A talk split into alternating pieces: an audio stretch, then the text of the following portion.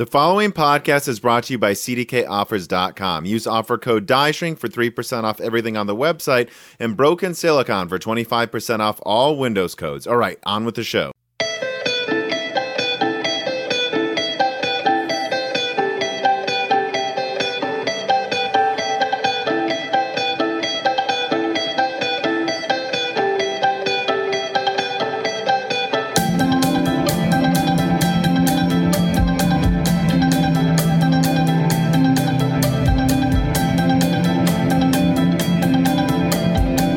Welcome to Broken Silicon, a gaming hardware podcast. I am your host, Tom, and I am joined today, as I am for every news episode, by my co-host, Dan. How you doing, Dan? Pretty good, I guess. Got to go uh, go remotely to a fun conference in jolly old England today, Tom, so... All right, go remotely, so you yeah, did not So go. I watched a bunch of speeches. Yeah. Which, I mean, as of this recording, I, yeah, about a week after this comes out, it will be hot chips. I will be going to my office to watch the press conferences for another year in a row. Unfortunately, can't go in person. It's it's funny. It's funny, actually, when I signed up for the hot chips tickets, they actually had like a little survey that was like, oh, next year, do you want this to be in person? And even though it will, and it's like, even though it will cost more. And I'm like, yes. yeah, that's yeah. the point, by the way. It's like, it should cost way less to watch it because I'm not meeting people in person. That's kind of half the point of going to a conference, yeah. I, I mean, for me, it's mostly the point. I went there a few years ago as a proxy for someone that I kind of would advise every now and then um, when I started to blow up a little bit. And I, I can tell you, like, I mean, let's put it this way. I, when I went there in twenty nineteen, there were, so I guess two years ago, not a few, um, there were like three or four live streams I did and like three videos I did after I got back. That's from, you know, meeting Raja Koduri and Jim Keller, people at A R M, A M D in person there, seeing Lisa Su in person and all these other people. I mean, seeing the Cerberus wafer scale chip in person, like meeting these people and having drinks with them, all that creativity. I mean, people that I don't even remember the names of that I met, and they're just like, oh, I build chips for self-driving cars for this one little thing in Israel. Like, interesting people like that. I made like five or six videos off of that. And I think I made like one or two from the hot chips last year. Uh, I, I think that tells you that y- I think you gain far more from it being in person. Yeah, th- that's that's uh, definitely true. Uh, there's there's just so much more to be gained when you're there in person. And if only uh, would have been fun to go to a British conference. But that is neither here nor there because I cannot go this year. Yeah, I'm glad I got to go to the Carolina Game Summit in Raleigh, North Carolina, though. Got a couple pieces of content out of that.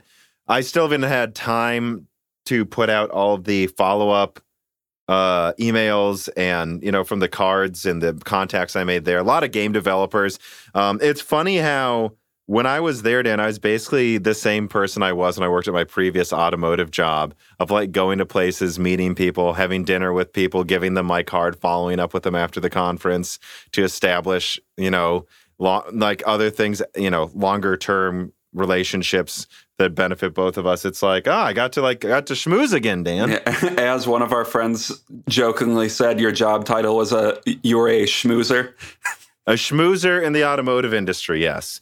Um, you know what, though? I did a lot with like bomb kits, which has helped me with these leaks and the discussions with graphics cards now.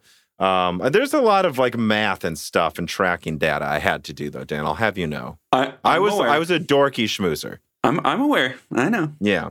All that is to say, I'm glad we're starting to travel some, although it is unfortunate that there's still issues, shall we say, out there causing it.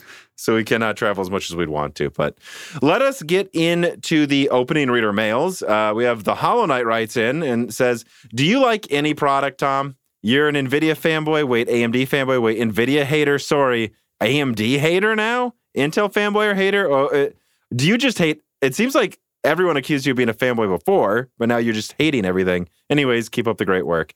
Um, I'll be honest. I like, and you'll see this when we start talking about the sixty-six hundred X T later. I like the technology of the sixty-six hundred X T. I like the technology of a lot of Intel and NVIDIA products, even to this day. I just don't like the what prices. It takes to buy them right now. Yeah, and those yeah. are two different things.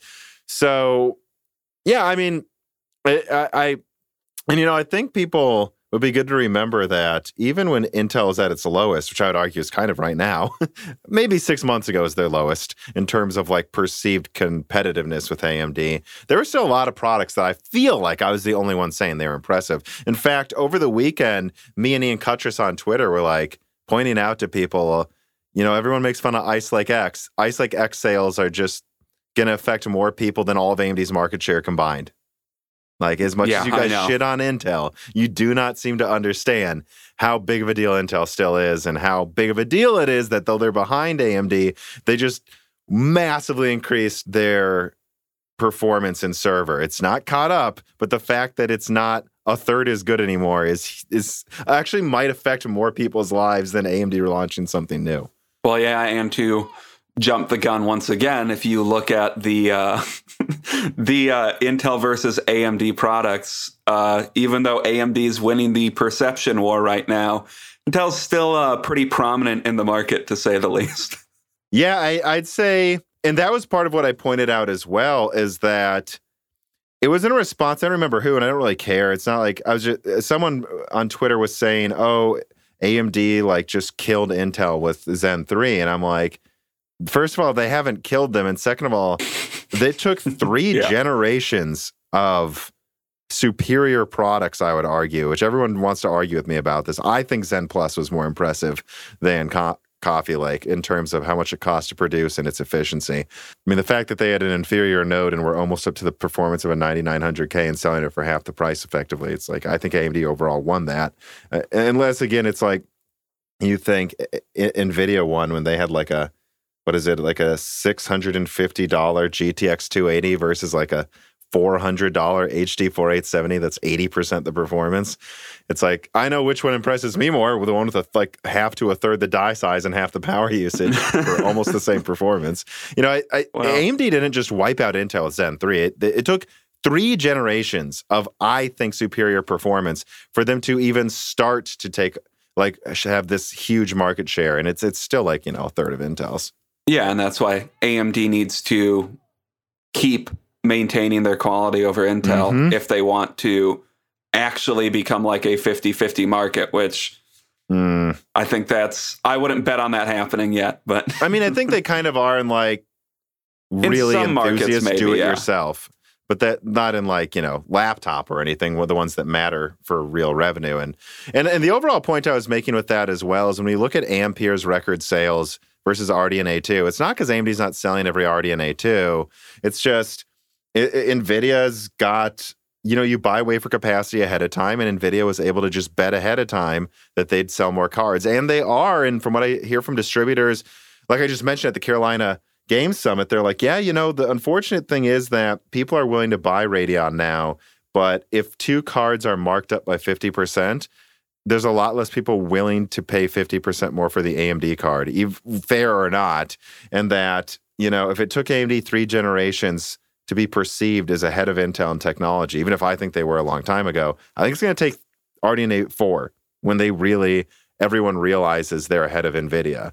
Because I, yeah. I would compare R D N A two to Zen Plus right now, where it's like arguably caught up, but eh, it's not like they have the performance crown, and there's still a lot of people that would swear by Intel. We'll have to see if R D N A three is a Zen two moment, because I think it could be. But even then, R D N A two didn't take a bunch of market share. It's going to take years for Radeon to catch up just like it did Ryzen. I wonder if A M D will be able to capitalize off of R D N A three sooner, just given that they're cachet has already increased a lot because of Zen three.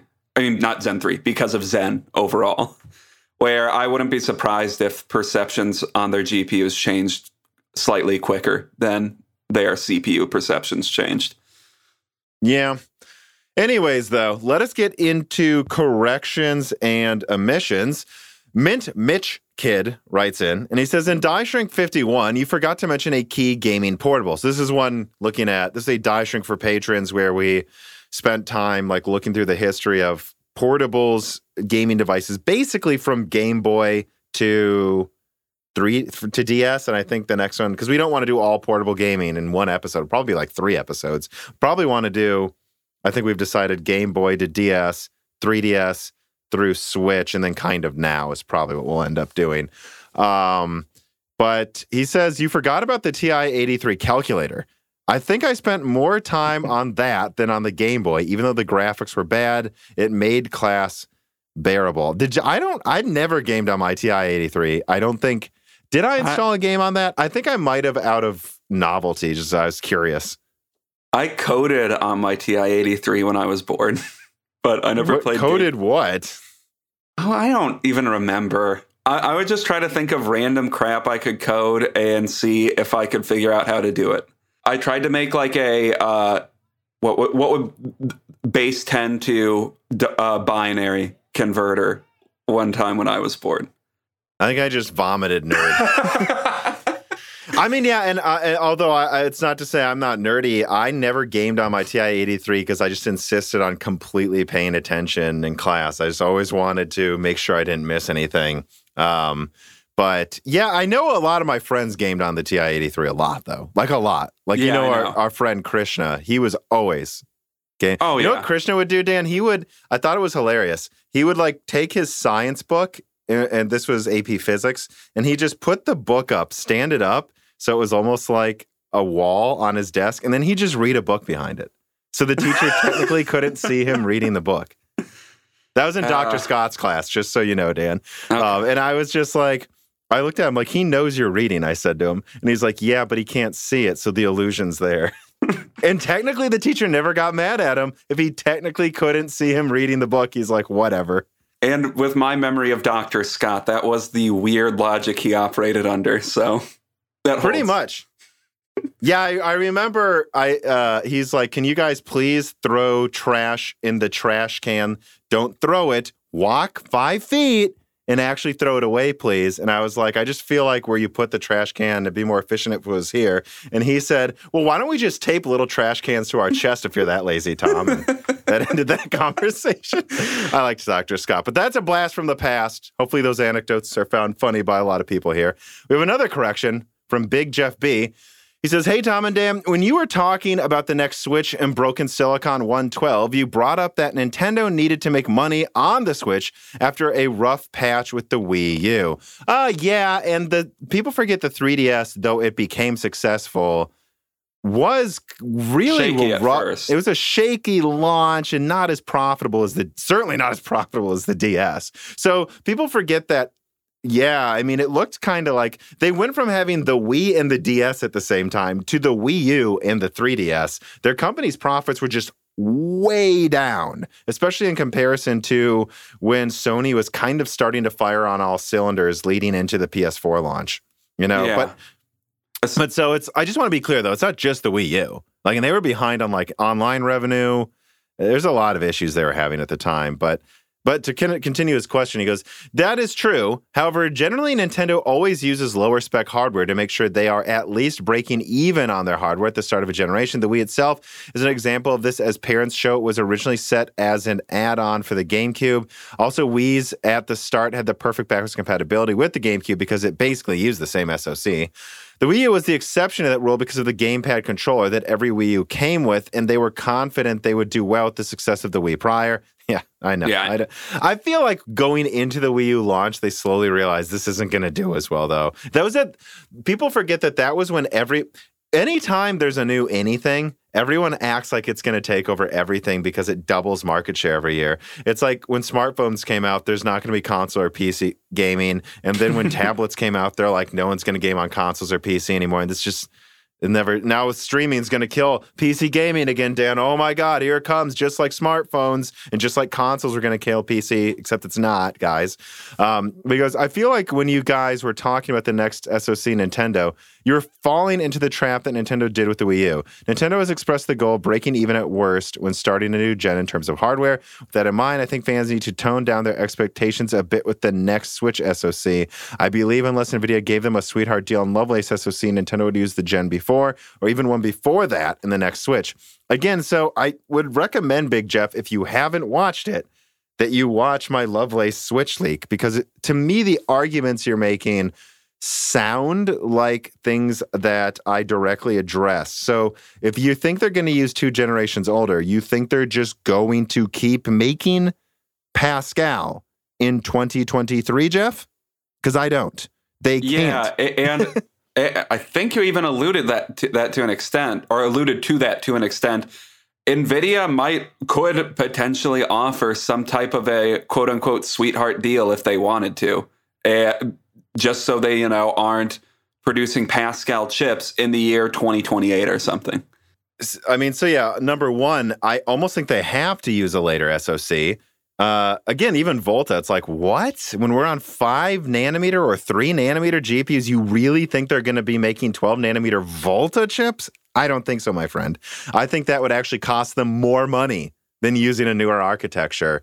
And therefore, yes, I do think they would give them a good deal on the Lovelace S O C. The, the final thing I want to bring up, though, is I don't think anyone gets this. Those goddamn Switches cost fifty bucks to make. So when you say ridiculous things like, oh, Nintendo has to sell their stuff at a profit, buddy, trust me, they are, and more so.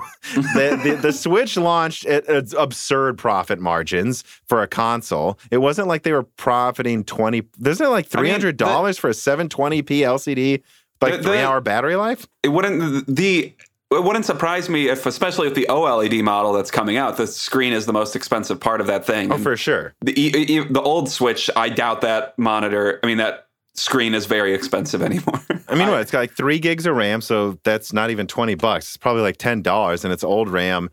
It's, I mean, again, it might almost be more expensive because it's older RAM. Um, it's like ten bucks for the RAM, probably. And honestly, these screens don't cost as much as people think. Yeah. Um, it's a seven twenty p OLED screen. It's probably from some old tablet that now they're using it for. OLED has been the Vita. I think the Vita was five forty p. Okay, so I mean, they sold that for what, two fifty when that came out, right? Like, yes, guys, no, no, no, and and I want to be clear. I'm not saying the Switch cost fifty dollars to make when it came out with its stock. That's no. not what I'm saying at all. But I am saying it probably had a fifty dollars profit on that as well. That they could have used Pascal or Volta back then and still probably made a small profit on it. Like they needed, they wanted to make a lot of profit on it, is, from what I can tell, and they're making crazy profit margins on this thing now. I, yeah, I don't know how much it costs to make the new OLED Switch, but I would guess it's like one hundred fifty dollars at most. They're selling it for three hundred fifty dollars, and then the Switch Portable is probably like fifty to one hundred bucks to make. All of this is to say that uh, do I think they can make a three hundred dollars console with a Lovelace A P U? Yes, easily. I do. Yeah, that's and it's in twenty twenty-three. You're for, we're forgetting that like if this is on eight nanometer by then with Ampere, it's not going to be expensive at all. And if it's even on five nanometer for Lovelace, again, we're not saying it's coming out today. We're saying in like a year or more. I don't think it's gonna be that expensive to make it for three hundred bucks. I'm assuming it's not going to be coming out with like a uh, eighty S M version. No, of Lovelace. I mean, the top Orin uh, sounds, I guess we don't technically know if this is true, but it seems like top Orin for now is stated to have twenty forty-eight CUDA cores by NVIDIA, okay, which isn't a small amount. Yeah. Um, but, uh, uh, you know, and the final thing I would say is the idea that Nintendo never makes strong consoles is also just wrong. Nintendo sixty-four is really powerful. And the GameCube was pretty strong for its time, too. For the price, yeah. It was it was decent. So, I don't know. I, I thanks for the question, but just... Just consider that it's like, I I didn't miss these points. I directly addressed them in my leak. That, and if I'm wrong, I'm wrong. Although, again, if I'm wrong, it's like, it's not because they couldn't have done it. Like, right now, NVIDIA, I mean, it, I mean, if Nintendo had some custom Volta A P U in the Switch, they probably still could have made a very slight profit at like three hundred bucks at launch. I just want to be very clear about that. That there's room for them to both be more aggressive with specs and make money on the device. And and now that NVIDIA knows Nintendo's successful, I think they could give them a sweetheart deal. Again, from the NVIDIA's perspective in twenty sixteen and twenty seventeen, they were like, oh, no, we want to get into self-driving. And the Wii U sold like crap. And they might even look at the Switch as a Wii U .oh. I mean, two point oh. So from, Ninte- from NVIDIA's perspective, they were like, we don't even know if this is going to sell ten million units, Nintendo. So we'll give you a slightly different version of the standard Maxwell S O C, but that's it. We're not custom designing anything. Now I think they would. Yeah, because as far as they know, and I think the Switch two, I don't see why it wouldn't be as successful mm, as the first I Switch. Agree. I'm, I'm sure they're now thinking, oh, this will probably sell at least close to one hundred million. Yeah. Which, let us move on, though, and get into the first story here. Story number one, R X sixty-six hundred X T reviewed and released. Reviewers cry, gamers buy. That's what I named it. Got a little write-up here. Though this week, the P C gaming community saw the reviewing and release of A M D's quote-unquote low-end R X sixty-six hundred X T. In short and in summary, the card did launch for three hundred seventy-nine dollars, and it was actually in stock with a notable amount of its volume at M S R P as well. Yes, most A I B models cost more, but not as much more, in this writer's opinion, as we have typically seen happen with most releases this year. I mean, most of them seem below five hundred bucks. It didn't... Yes, I know there's some that are more than that, but it just... I know a lot of people that got one for M S R P, guys, and in fact, I woke up and then checked like four or five hours after the sixty-six hundred X T launched, and there were like more than a few in stock at the Micro Center I used to shop at in Illinois. Like, Rich. In stock, when I checked. I guess we'll see what that ends up meaning. They're sold out now. Obviously. I, I would have... I, you're not a genius if you guess that they sell out in the first twenty-four hours or something. But I, I wonder what that will end up meaning is ultimately, like, how well w- will this sell? Or was there just... I mean, did this sell super well and they had a good stock?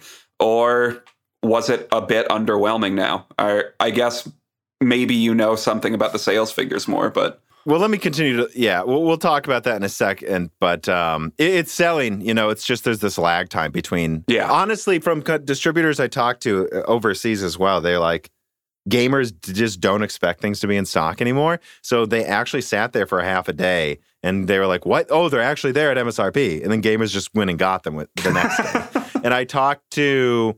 Um, Theo, who I interviewed on the last Broken Silicon, or Ted as well, from Silver Knights, and he said, oh, no, that's very common. Like, we will even get drops of thirty seventies, and then no one shows up the first hour or two because people are like, yeah, sure. And then they're like, oh, no, they're really there. And then they show up the next day. Um, but, conti- yeah, continuing the write-up, though, um, the performance itself of the sixty-six hundred X T was honestly very impressive, fairly impressive if you remove the price. Number one, in ten eighty p, this two hundred thirty-seven millimeter squared card is nine percent behind the three ninety-two millimeter squared thirty sixty Ti and ten percent ahead of the two seventy-six millimeter squared thirty sixty.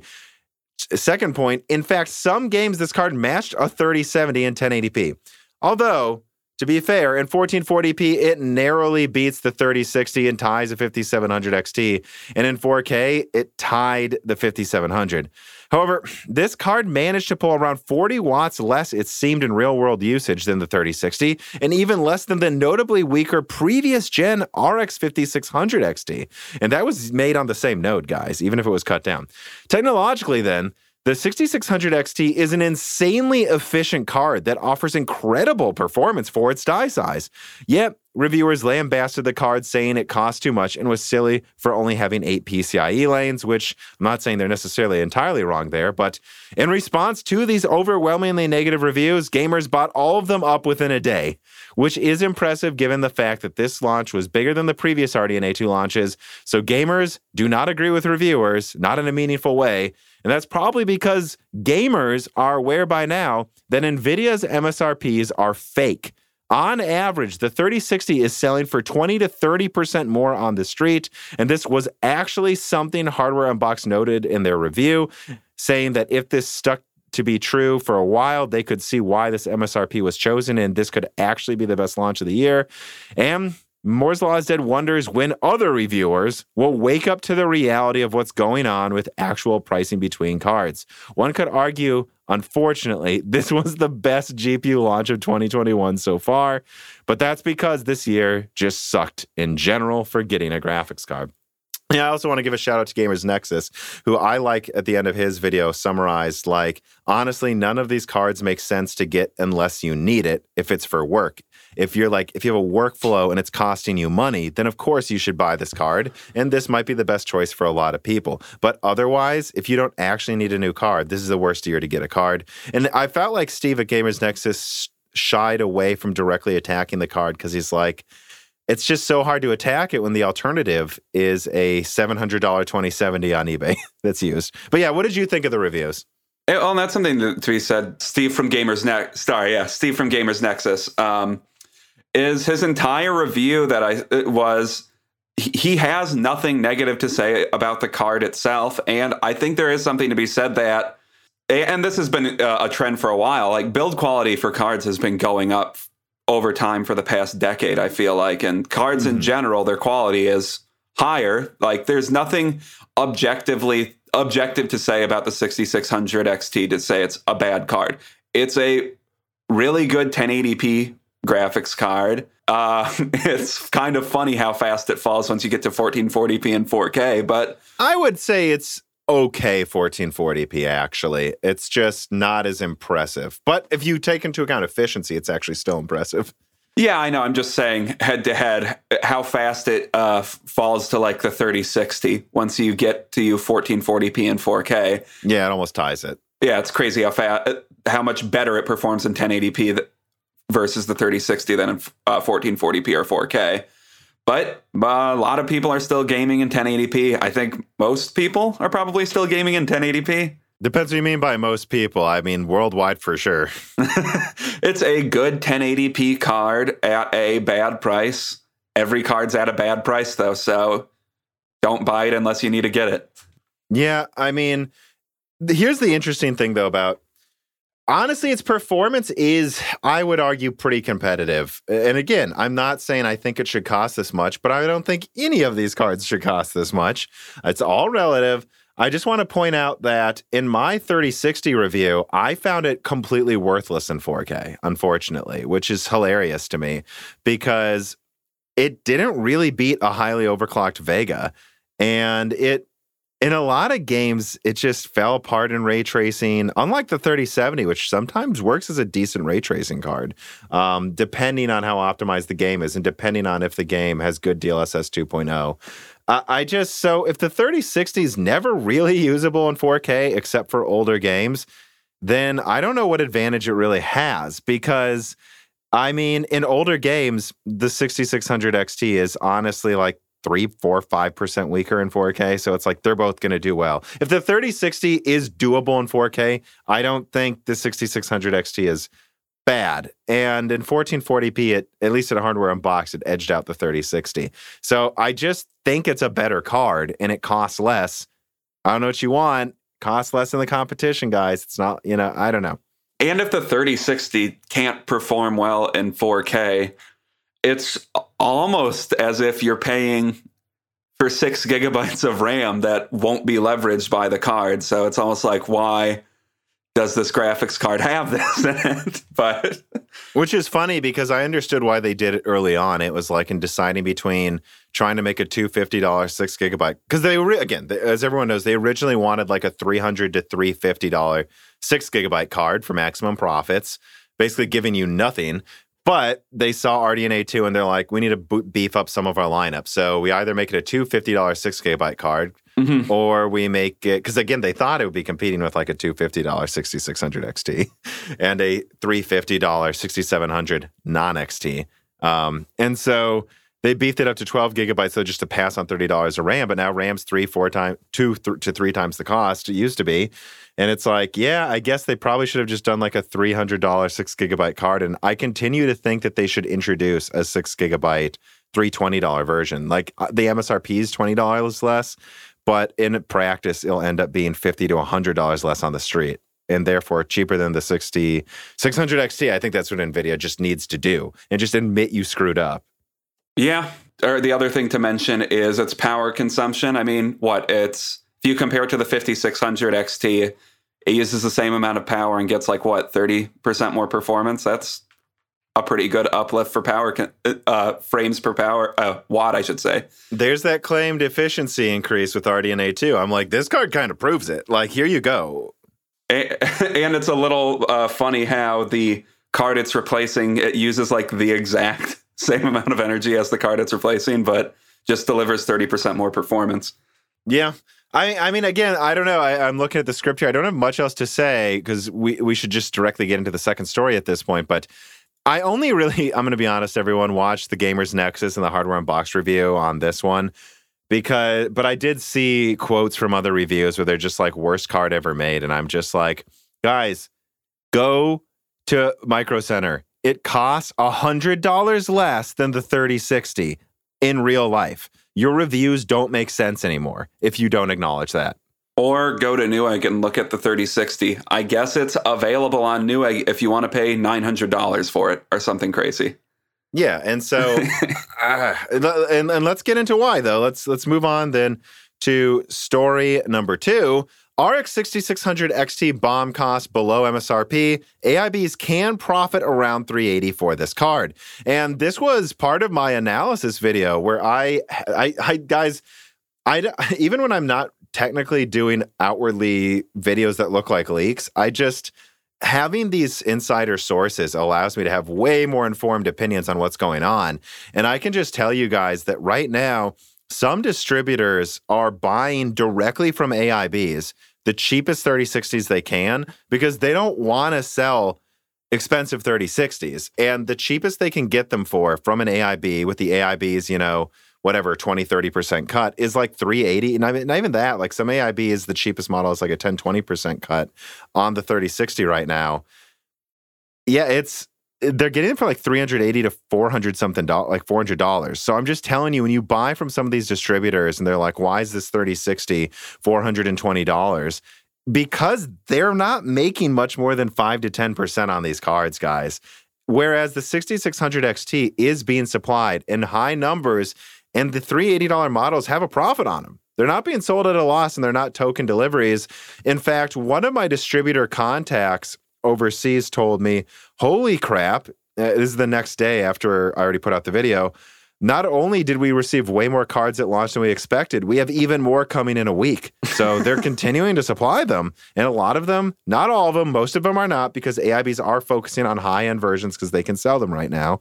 But a lot of them are around the M S R P, like a fourth of the stock, not like five percent like Ampere.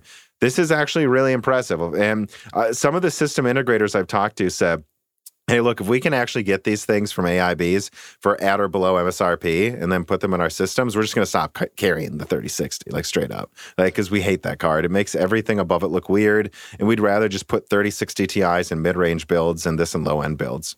Well, and if you can't turn over as a system integrator or like a Micro Center type store, it, uh, if you can't turn over your stock quickly, you're going to be losing money on it. Like, if a thirty sixty sits in your store for two months, well, hell, it might have dropped in price by then. And now you're selling a card for, have to sell a card for what, like, I don't know, I'm making up a number, four hundred fifty dollars or three hundred fifty dollars that you bought for four hundred dollars because you just need to get it the hell out of your store. Yeah, I mean, and I'm just noticing here that I didn't even read the write-up I wrote for this story, but I think I already covered everything in it. Um, I, I mean... I'm trying to think of what else there is to say on this story specifically. I just, I really want to emphasize it that, and people's, this kind of went under the radar for my analysis video of the sixty-six hundred X T.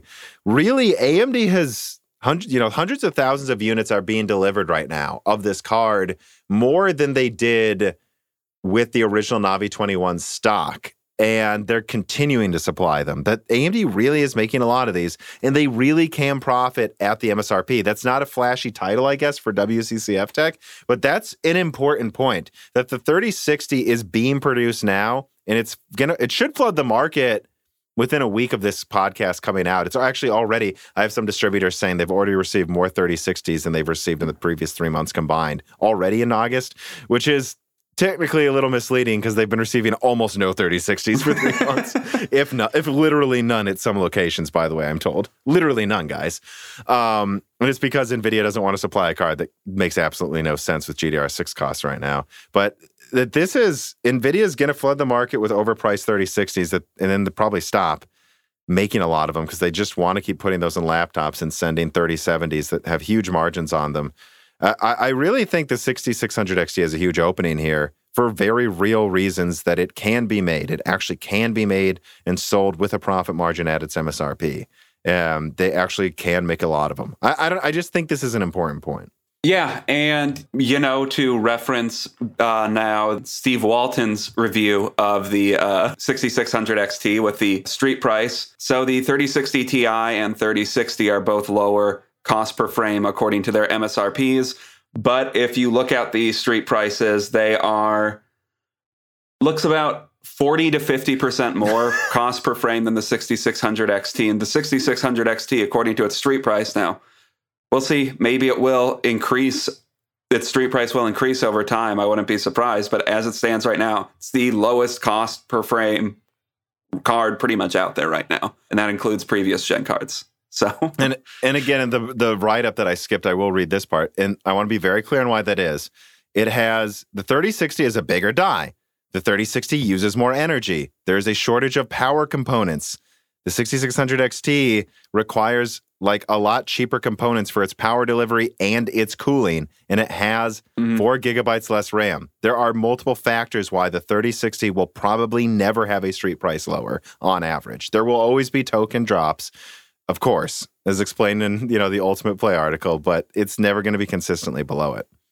Yeah, and we'll see how prices shake up over the next couple weeks and how frequent drops are, but most sixty-six hundred X Ts on like Newegg are, or at least half, I think, seem to be in like the three eighty to four twenty dollars range mm-hmm. at this point.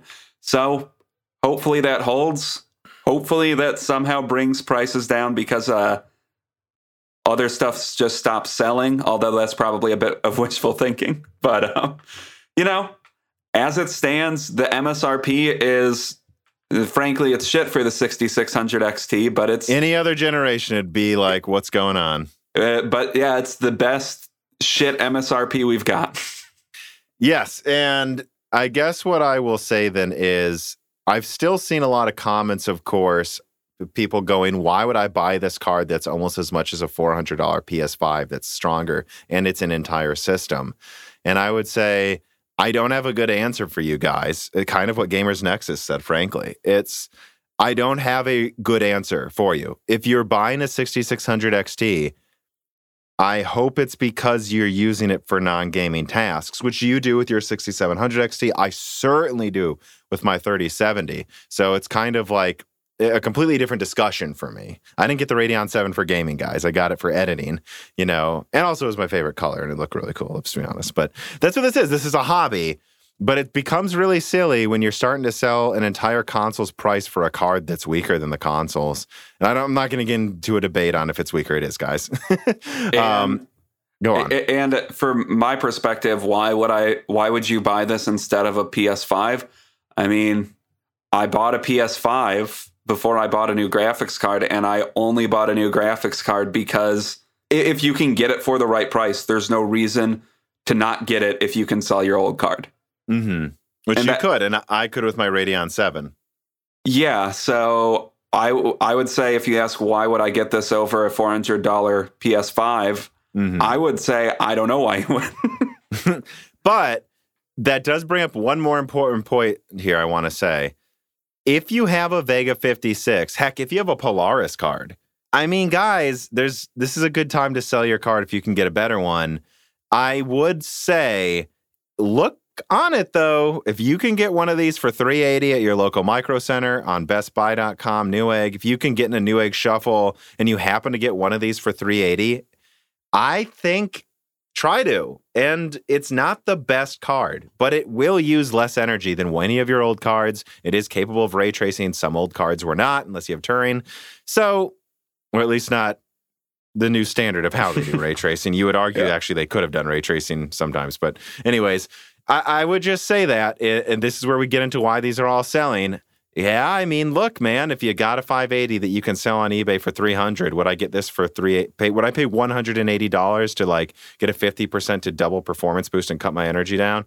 I would, you know, and, and yeah. So don't forget that though, if you're shopping, that like, again, I, I just said that in my analysis video, this is kind of competitive, you know, it's on average stronger than a fifty-seven hundred X T while giving you ray tracing capabilities and using substantially less energy for less money than the fifty-seven hundred X T launched at. It's a improvement, and it actually is at M S R P. It's just way below what our hopes and dreams were, but there's just so many reasons you might buy this, and that's why it's selling out. And I don't know, just don't miss those other reasons, though. Don't just go, oh, I'm going to sit with my twenty sixty. Well, if you can sell that twenty sixty for three hundred, four hundred, five hundred bucks right now, eh. Consider trying. Get this first. Don't sell it, then buy this. Get this first, because I think pricing could be all over the place for until quarter two next year. But just, just don't miss that. Yeah.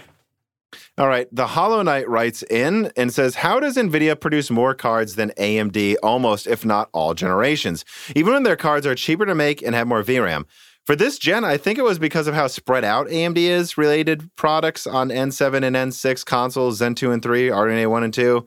Will this change for R D N A three, Zen four on Zen five? Basically, will A M D be able to come anywhere close to NVIDIA's G P U output next gen?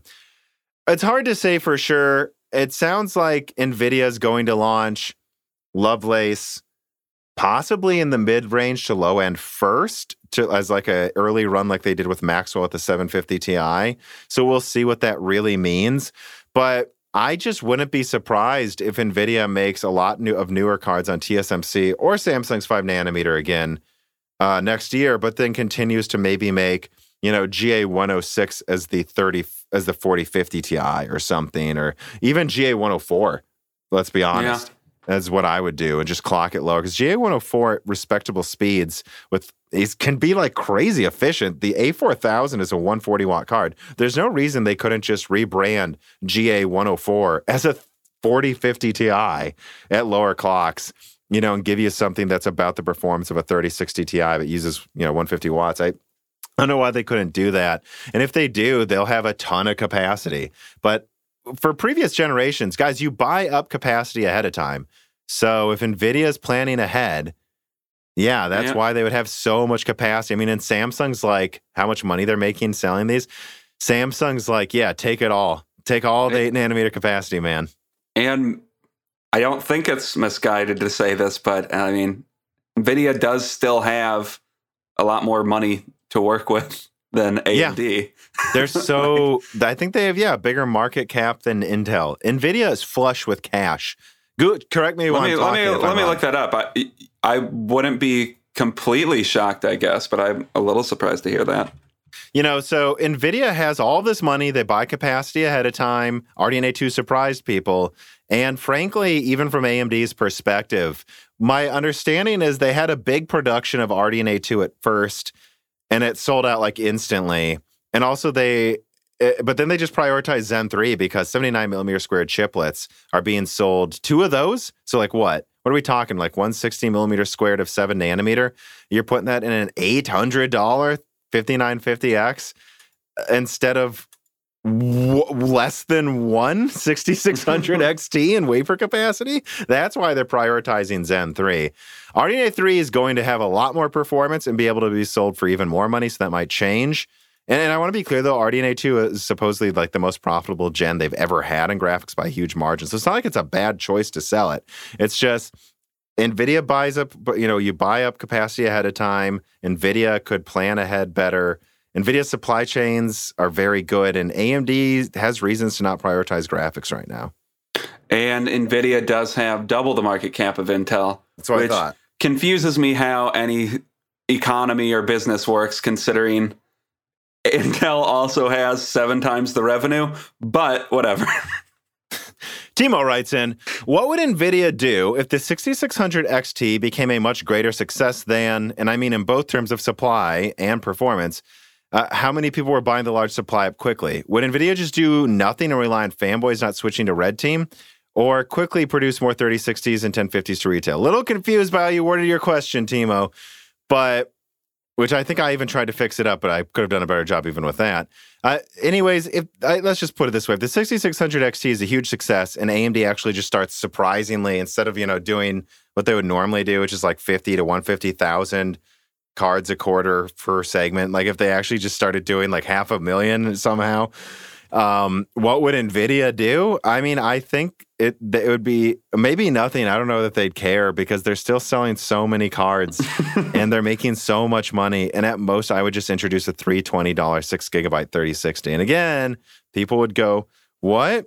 A six gigabyte for only twenty bucks less M S R P? Yeah, but M S R P is fake. So it's really going to be like a Maybe. three hundred fifty to three hundred eighty dollars card, and it'll sell. That's all I would do. I I don't. If I was NVIDIA, I don't know if I would bother selling the thirty sixty Ti's because I don't think they need to. The thirty seventy is already cut down. There's a thirty seventy laptop edition that's more cut down than the thirty seventy. I hear G A one oh four has excellent yields. I honestly don't. I, I've done. I've already talked about this in my thirty sixty review. The segmentation around that area makes no sense. If I was NVIDIA, I'd just make a bunch of thirty seventies and introduce a six gigabyte thirty sixty. I wouldn't even bother with the thirty sixty Ti.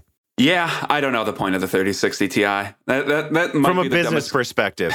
Yeah. Damn, they thought R D N A two was going to be competitive, and I don't know. They should have seen the shortages coming, though, which they did. They even said they saw it coming.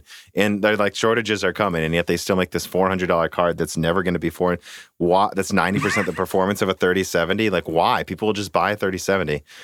Hollow Knight writes him, if R D N A two was significantly stronger than Ampere, would NVIDIA have launched some G A one hundred or a T S M C G A one oh two gaming card?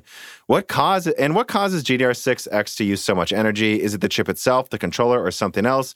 Would the cooling issues for the thirty ninety be worse if Micron had... Um, he just has an even higher gigabit per second, an, an insane number. Like, he's basically saying if they had like thirty gigabits somehow, G D D R six X, would it be like a five hundred watt card? The answer is probably yes, by the way. Um, I don't even think it could run it that fast, so the memory controller probably couldn't take it.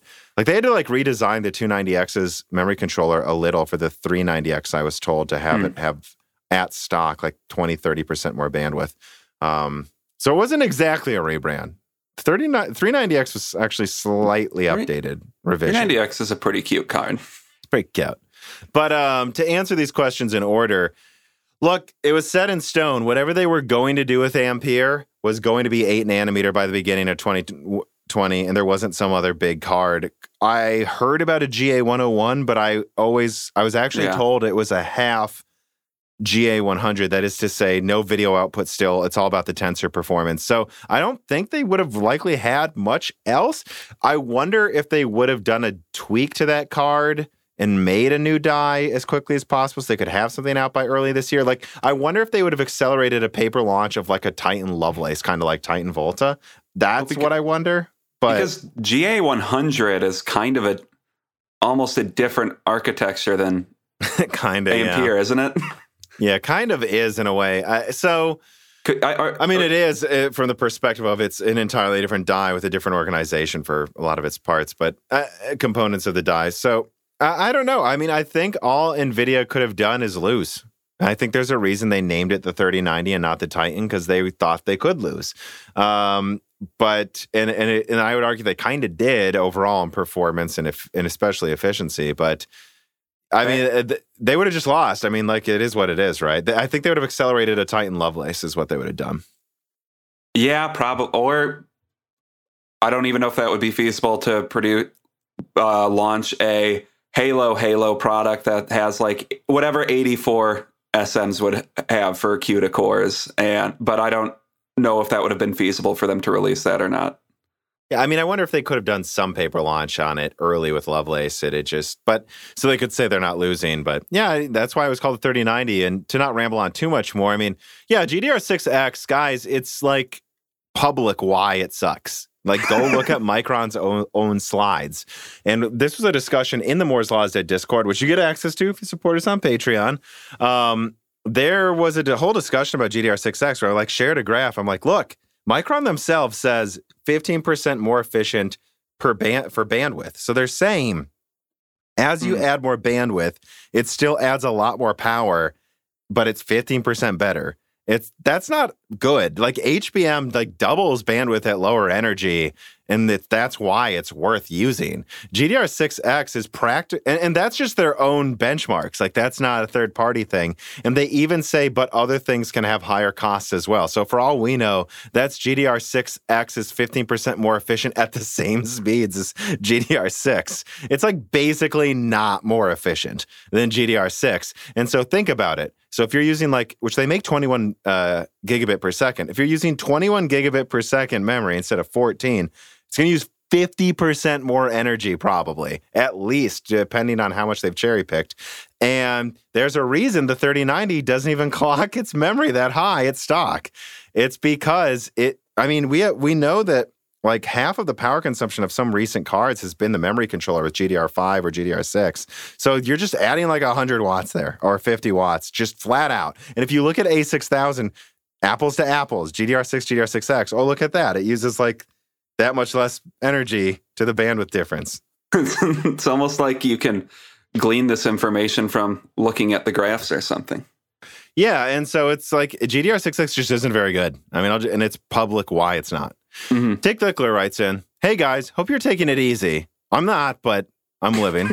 I could be wrong, but with how substrate supply is, and now G D D R six costs doubling, for the first time ever, consoles this holiday season seem like they're going to be even more difficult to get than the one they were released during.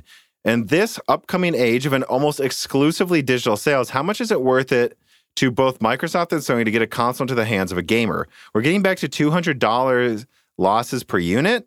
Excited for another P S three sixty gen, so maybe I'm projecting anyways. Thanks." Well, let, let's just move on to the next story to answer Tick Dickler's question here. Uh, uh, we've already kind of talked about why some people may just want to consider getting a console if they don't need to use keyboard and mouse, and I think the Xbox already supports it. But anyways, story number three. NVIDIA and A M D disclose immense profits as companies, and the P S five is already profitable. So, Tick Dickler, no, there are not losses. Sony is making money on each P S five sold, which, by the way, throwback to the guy who says the Switch needs to be that weak. It does not. Sony is making money on each P S five sold with this performance for five hundred dollars. How much more are they charging for the Switch, for the P S five? one hundred fifty dollars with... with a seven nanometer... Yeah, I mean, let's... Yeah, how much profit? What do you think the margins are on the Switch OLED, guys? It's insane. But uh, I, I put a write-up together here. Yes, there are component shortages. Yes, G D D R six prices are up. Yes, precious metal costs are up. And also, yes, these companies are still making more money despite all of these factors combined. Moore's Law is Dead feels it's important to remind people that while some products like the thirty sixty are practically built to not make profits, and there are real struggles causing production costs to go up, these street prices are still half-fueled by insane gamer demand and A I B greed. Were demand to fall apart, it is doubtful every R D N A two and Ampere card S K U would easily hit M S R P right away, but many of them would, and none of them require a fifty percent plus markup on the A I B models for these mar- for reasonable margins. They are making insane margins. Please keep that in mind, people. And, and and I have, you know, multiple links here. I kind of combine this. I, I this is, after all of this discussion about why costs are going up, why this is happening, it's worth remembering, oh, the thirty sixty could probably still make, I don't know if it would make a profit at M S R P, but it'd probably be about breaking even. And the sixty-six hundred X T is probably making like, I, I don't I don't want to say exactly what the margin is because, man, do A I Bs not want you to know. They, they're lying to everyone right now, even some of their contacts. But that is to say that once you get up the product stack, I mean, I'm pretty sure even with increased costs, the sixty-seven hundred X T at M S R P would probably be making like a twenty percent or thirty percent margin. I'm just, I, don't quote me, guys. And, you know, things like the sixty-nine hundred X T are still making huge margins if they were at M S R P. The thirty ninety for sure does not need to sell for more than M S R P. I think if we're being honest, like the thirty eighty would be like a, you know, eight hundred dollars card. The sixty-eight hundred X T would be an eight hundred dollars card. And again, the reason they'd be the same, I know the sixty-eight hundred X T is more RAM, but also its P C B is like way cheaper to produce and it requires less cooling. You know, the sixty-eight hundred would probably be a six hundred dollars card, but that would be like with a forty-five percent markup. So the lower you go down the product stack, the harder it is. But Still keep in mind that half the reason prices are up so much is because NVIDIA wants sixty percent margins and A M D wants fifty percent now, and they're getting more than that. Yeah, and look at the performance, their the financial performance. I'm looking at it right now. Gross profit from uh, their fiscal quarter last year compared to the, this current fiscal quarter uh, from NVIDIA's financial earnings, they're up over, I think that's what, it's about seventy percent, it looks like. Uh, A M D, I think, was up sixty-six percent. Not revenue, even. That p- profit. Their revenue yeah. is up even more. yeah. They're maybe they're profiting hand over fist. They're doing, they're both making tons and tons of money. The P S five is making tons of money. I guess the uh, discless version probably isn't. Nah, the discless is sold for a loss, of course, but they don't care. They lock you into their storefront. Yeah, of course. But that's still being sold at pretty decent loss, I would guess then. But, you know, they're all making a bunch of money right now. And this argument that there's a these shortages are n- causing them to need to increase prices. Uh, kind of bullshit, because they're making tons of money. Like, they don't need to charge this much. Demand is allowing them to charge this much.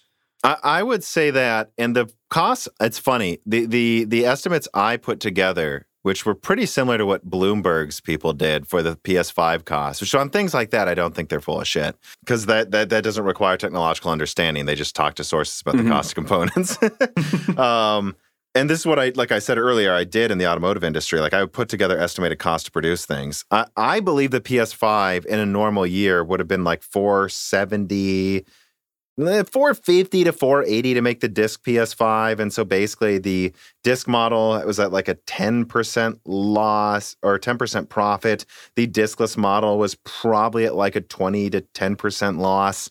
And my understanding or my suspicion is that the fact that shipping costs just went insane with component shortages is the reason the P S five ended up selling at a loss over the holiday season. But Sony, I'm told, was buying up a lot of those charter jets because they knew if they could deliver consoles on time, they'd make more money during the holiday season. So they were willing to eat those costs.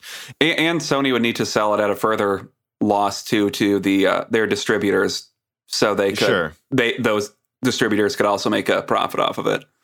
Yeah, to a certain extent, they sell from their own website now too. That's true. Although, yeah, but uh, I wonder if it's a hard... I don't know that Best Buy makes that much on it, anyways. Though they just want you to buy games when you enter the store.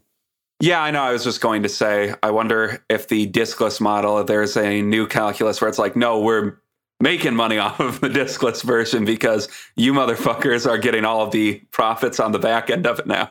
Yeah, because we're getting that thirty percent. We're getting that digital cut we can control. You will never be able to just get a car uh, used disc on eBay with this one. Mm-hmm. Um, yeah, I mean, but but let's just say this. Okay, despite all of the shortages, yes, the P S five is technically profiting later than usual. I believe it is because of the shipping problems and shortages in the holiday season. But the P S four, if you look it up, guys, the P S four was profiting, I believe, in March of twenty fourteen. So this was like five months after it came out. And that was sooner than usual. The P S three took a lot longer than that to profit. Um, and, okay, so now it's August of the following year. So add a few months. Yeah, at the end of the day, it took a little longer, but this is a substantially more technologically advanced console than what the P S four was for its time, yet also sold for more money. But if you account for inflation, not really. Yeah, it's, if you account for inflation, it's like twenty bucks more or something like that, right? Yeah, so it caught, but it is more still. Maybe not anymore because of recent inflation, but yeah, it's just apples to apples. I just think you go, the P S five is making a profit only slightly later than when the P S four did adjusted for its launch. And so that should tell you everything you need to know about what's going on with M S R P. That yes, things probably should cost ten to twenty percent more moving forward because of all these factors and inflation, but that they should not cost fifty percent more. And A I Bs are just lying through their teeth half the time. Yes, I think that's been the... Uh... The the thesis of this episode so far. mm-hmm. Uum writes in, hello, Tom. Considering insane price increases for G D D R six and G D D R six X, did I say too many Ds? G D D. No, I said the right I think amount. You said the right. G D D. I'm just used to like not saying one of them, so it feels like to me. G D D R six X will likely go up too. Uh, what about H B M? Surely at this point, H B M can't be much more expensive than G D D R six. Can you see Lovelace one oh two using H B M instead of G D D R six X, or are NVIDIA going all out on G D D R six again? X again. Um, I would say if you look at the design of Ampere, and then we assume the rumors that Lovelace being kind of a Maxwell to Pascal, so that is to say, fixing, efi- uh, improving efficiency, node shrink, maybe a sixty to eighty percent increase, but not a doubling, not a massively new architecture, almost the same one really with a few tweaks. If you look at the design of Ampere, it needs G D D R six X to be close for the signaling and the latency to be good for the performance. This is something told to me and that I communicated to people before the cards even came out. Like, look how close those RAM modules are to the die compared to usual. All right, so if you look at the twelve gigabyte model, there's not much room for more. So from my perspective, so what they can go from three eighty-four bit to what, four forty-eight bit? I think that's been done before on some cards. You can make a four forty-eight bit yeah. card. There's no reason, guys, you couldn't like make it what, so what would that be, like a fourteen, I think a fourteen gigabyte card? Like there's no reason they couldn't have a fourteen gigabyte forty eighty and a twenty-eight gigabyte Titan. That makes some sense to me. And actually that amount of RAM would probably be just enough, you know, right up NVIDIA's alley of cutting it close. You know, maybe just make a three twenty bit, you know, forty seventy, you know, I, I that's what I think they would do, but you know, it's just not efficient. So I wonder like if they're really going to do that. Uh, they could. That's the only thing I think they can really do. And it would be really expensive tri- costs. Again, again, that's guys why the P C B is so expensive, because they need to put the... I I did some classes designing P C Bs in college. Like, the closer you make all the tracing, the more expensive it is. It's just... There's well, some yeah, real screw-ups from that. Yeah, that's where wiring can easily get screwed up if all of the wires are closer to each other. That's why the Founders editions of Ampere are so expensive. Look how compact. It's like a Fury Nano, all of them. Which is yeah. cool, but it's not cheap. Um, and we'll get into another example of that soon. But yeah, so I think they should use H B M. I think they should have used H B M with, I, I really do. I think they should have had a sixteen gigabyte H B M two top Ampere card. It would have been more efficient. They should probably just done a three twenty bit G D D R six X, or not even bother with it, frankly. I just don't think it's worth it. Just done like a three eighty-four bit thirty seventy or something, uh, or Ti. I, I just don't think so. I don't think they should use again. But if they do, consider what they will be forced to do. They're going to be forced to use, you know, probably twenty-one. I think they have twenty-three gigabit now. So that's okay, another ten, fifteen percent. And then they could go up to four forty-eight bit. So you're looking at another like fifteen percent. So yeah, they can increase bandwidth by fifty, sixty percent. They just use the latest G D D R six X with a four forty-eight bit bus. And who knows, maybe on T S M C's node, it just won't be an issue. Who knows? You know, I think that was a big yeah. factor with G D D R five is five X is that it's just Pascal was so efficient they had room to spare for, and also that was just better than G D D R six X. So Q H Freddy writes in, Tom, I hope you get to address this in your sixty-six hundred X T video. Well, we'll see. It's already out. There have been some people claiming that the sixty-six hundred X T is a good card for mining based entirely on it having around twenty percent better peak efficiency than other available cards at this time, and that it will drive the prices up on these cards. How do you parse these claims? It seems to me completely unrealistic, as you have bigger power and cost overheads due to the supporting hardware. And on top of that, that R O I on these cards is of an order of two X as long as other cards on the market right now. Well, Q H Freddy, what I would say is this. I've never seen the sixty-six hundred, uh, any of the R D N A two lineup as being inefficient in mining, really. I mean, if you undervolt, I, people go, oh, if you undervolt the thirty seventy, it's more efficient than you think. But eh, I don't know, guys. We're, we'll get to the next story where it kind of calls into question how efficient Ampere really is. And I've always called it into question. Like, my sixty-eight hundred X T out of the box, I don't remember. I think it was doing like sixty mega hash for like one twenty-five watts, and then if I tweaked it, I could get like sixty-five mega hash at one hundred watts. If you tweak R D N A two, it's pretty damn efficient. The thing is, that's like a forty percent bigger die than the thirty seventy. So the thirty seventy Ampere packs more compute into a smaller space, and it's cheaper, apples to apples. It's kind of not really on the street, but you know what I mean, in a normal world. And so I, I just think R D N A two has never been that much worse at mining efficiency. I just think it you can get a bunch of cards and out of the box run Ampere better. And I think yeah. that I have a link in the description, guys. I was actually told this. Again, everyone's acting like I was told this. I've leaked this first, I believe, or was one of the first, that they believe that in Asia there are mining firms that have already cracked even the most hard L H R thirty sixty cards. There's actually like five revisions of the thirty sixty for mining. Surprise, surprise, guys, the the, the mining firms have cracked thirty sixty L H R. So at the end of the day, I would say that that's going to keep that thirty sixty street price up higher, too. I forgot to say that earlier. Um, and I just... I think, look, yeah, I think in the short term, there will be some people that make sixty-six hundred X T rigs. This reminds me of my R X five sixty rigs, where when other things started drying up, I could get the, six, well, the five sixty for M S R P, and I could actually BIOS mod them to get about fourteen to sixteen mega hash, depending on the model. So I could almost get to ten sixty efi- like efficiency with these tiny, cheap cards, and that was pretty dang good, but that over time, those prices will also go up, and then you'll just go back to ignoring the sixty-six hundred X T. Well, yeah, and the, like if you're a miner, you're going to get the things you can, the, the cards that are available to you, assuming that they mine decently well. Like even, uh, I can't remember the generation right now, even with generations where NVIDIA is like clearly worse at mining, they're, sometimes their cards are more available, so everyone would switch to getting NVIDIA cards for Ethereum mining. Yeah. Gosh, Reese, why does Windows ten Professional have to be so expensive?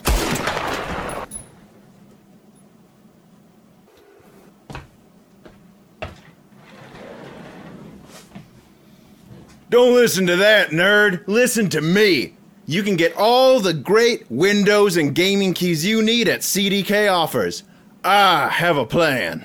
Go to C D K offers dot com to get all the Windows Professional and Microsoft Office keys you need, and games as well. Add them to your cart, and you can even apply one of them City Slicker promotional codes like DieShrink for three percent off software and Broken Silicon for twenty-five percent off all Windows codes. I do have an account on this website, and it is ultra easy to use. Just submit your order, use PayPal, credit card, or Bitcoin, and go to Windows website to download Microsoft Professional. One more time, that's go to C D K offers dot com. They are a fantastic sponsor of Moore's Law is Dead. Use offer code DieShrink for three percent off everything on the website and Broken Silicon for twenty-five percent off all Windows products. Now, back to the show. Speaking of mining, a new R X five seventy Duo proves the R X four ninety was almost a thing in twenty sixteen. And so this comes from uh, H X L on Twitter, who shared some leaked some pictures of a new custom Sapphire Duo Polaris mining card. Here's the write-up.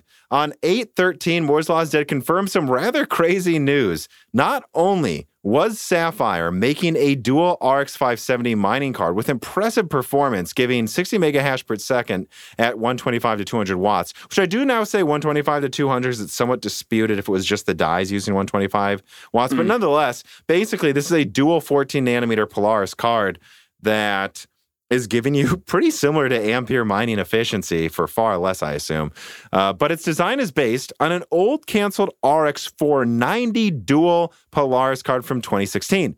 Sapphire, and I did confirm this, guys, for that video, this wasn't just based on what public info, indeed partnered with A M D on some designs for high-end gaming Polaris cards that were canceled due to concerns regarding production costs, timing before Vega's launch, and driver support.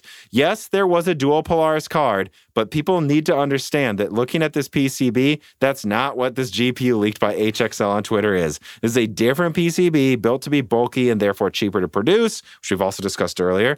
Mm-hmm. And it uses some of the remaining Polaris stocks that were put on hold during component shortages. And and again, so after this video came out, as often happens, I had a few A M D sources reach out to me. One of them said, oh, for sure, by the way, we were considering several workstation and gaming dual Polaris designs. Most were canceled. Obviously, some of them did come out in their workstation. And additionally, another source confirmed that this card was canceled before the final stages you go through before product confirmation and production. So basically, it was starting to be communicated. Sapphire knew about it first, but then last minute, they were just like, no, let's let's not finish it and start producing them. I thought it was pretty funny with the Uh, I think W C C F article that, or one of them that you cite in this, the four ninety initially leaked uh, what, five years ago now by mm-hmm. A M D accidentally posting that the four ninety was a card that exists. I mean, I, I'm curious why they decided to cancel the card, given that it seems, it seems like at least this five seventy is relatively power efficient at, even at Mine, its worst, at least. Yeah, at two hundred watts, which, yeah, I guess I don't know how customized that uh, miner was, but. Well, so you, I'm assuming you didn't watch my video leaking this stuff, though, right? Uh, I did, but I, yeah, I did. Okay, so what I say in the video, Dan, if you pay attention, brah, is that I had an R X five seventy rig, and I got them to, I think, around uh, twenty-eight mega hash. These were four gigabyte cards with slower memory. Uh, twenty-eight mega hash at, I think, like one hundred fifty watts around there or something. Mm-hmm. It was somewhere between like one forty and one seventy. But the thing is, it was dual mining. It was mining Ethereum and Psycoin at the same time. If I was solo mining, I'm sure they would have been like one hundred twenty watts. So that's okay. That's a card with older memory. I didn't try that hard to be efficient with them. Uh, consider that if they, and they are, based on the information coming out now, using the latest G D D R five with custom by Sapphire mining BIOSes and voltages and uh, memory timings. It's not at all hard for me to believe they could make like a two hundred watt dual one that's thirty mm-hmm. mega hashes. Not, not hard at all, actually. It's very easy for me to believe that. And that the reason A M D, and so Sapphire must have then worked with A M D on this, and they took some old design, modified it a little bit more so that, because if you look at it, it's like a crazy fat card, and that's because it's not going in any case, guys. Um, so it makes it even cheaper to produce for them.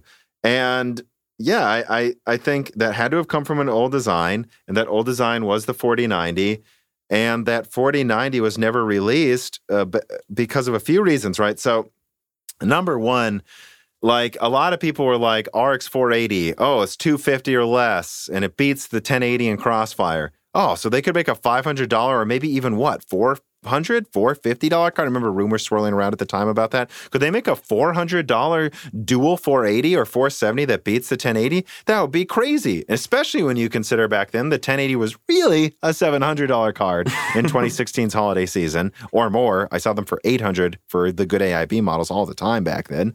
Um, that's because it was just the strongest card and it was selling out like crazy. ten eighty Ti was not out yet. Now, of course, by the time Vega came out, it had a price drop and yada, yada, yada. But what you then need to consider is this. Go look at actual benchmarks of Crossfire. The four eighty Crossfire was oftentimes like ten percent better than a ten eighty. So Man. that's that's what we're going to do. We're going to brag about being ten percent better. We'll assuredly using at least three hundred watts to get there. And how are the uh, frame times? I wonder on that too.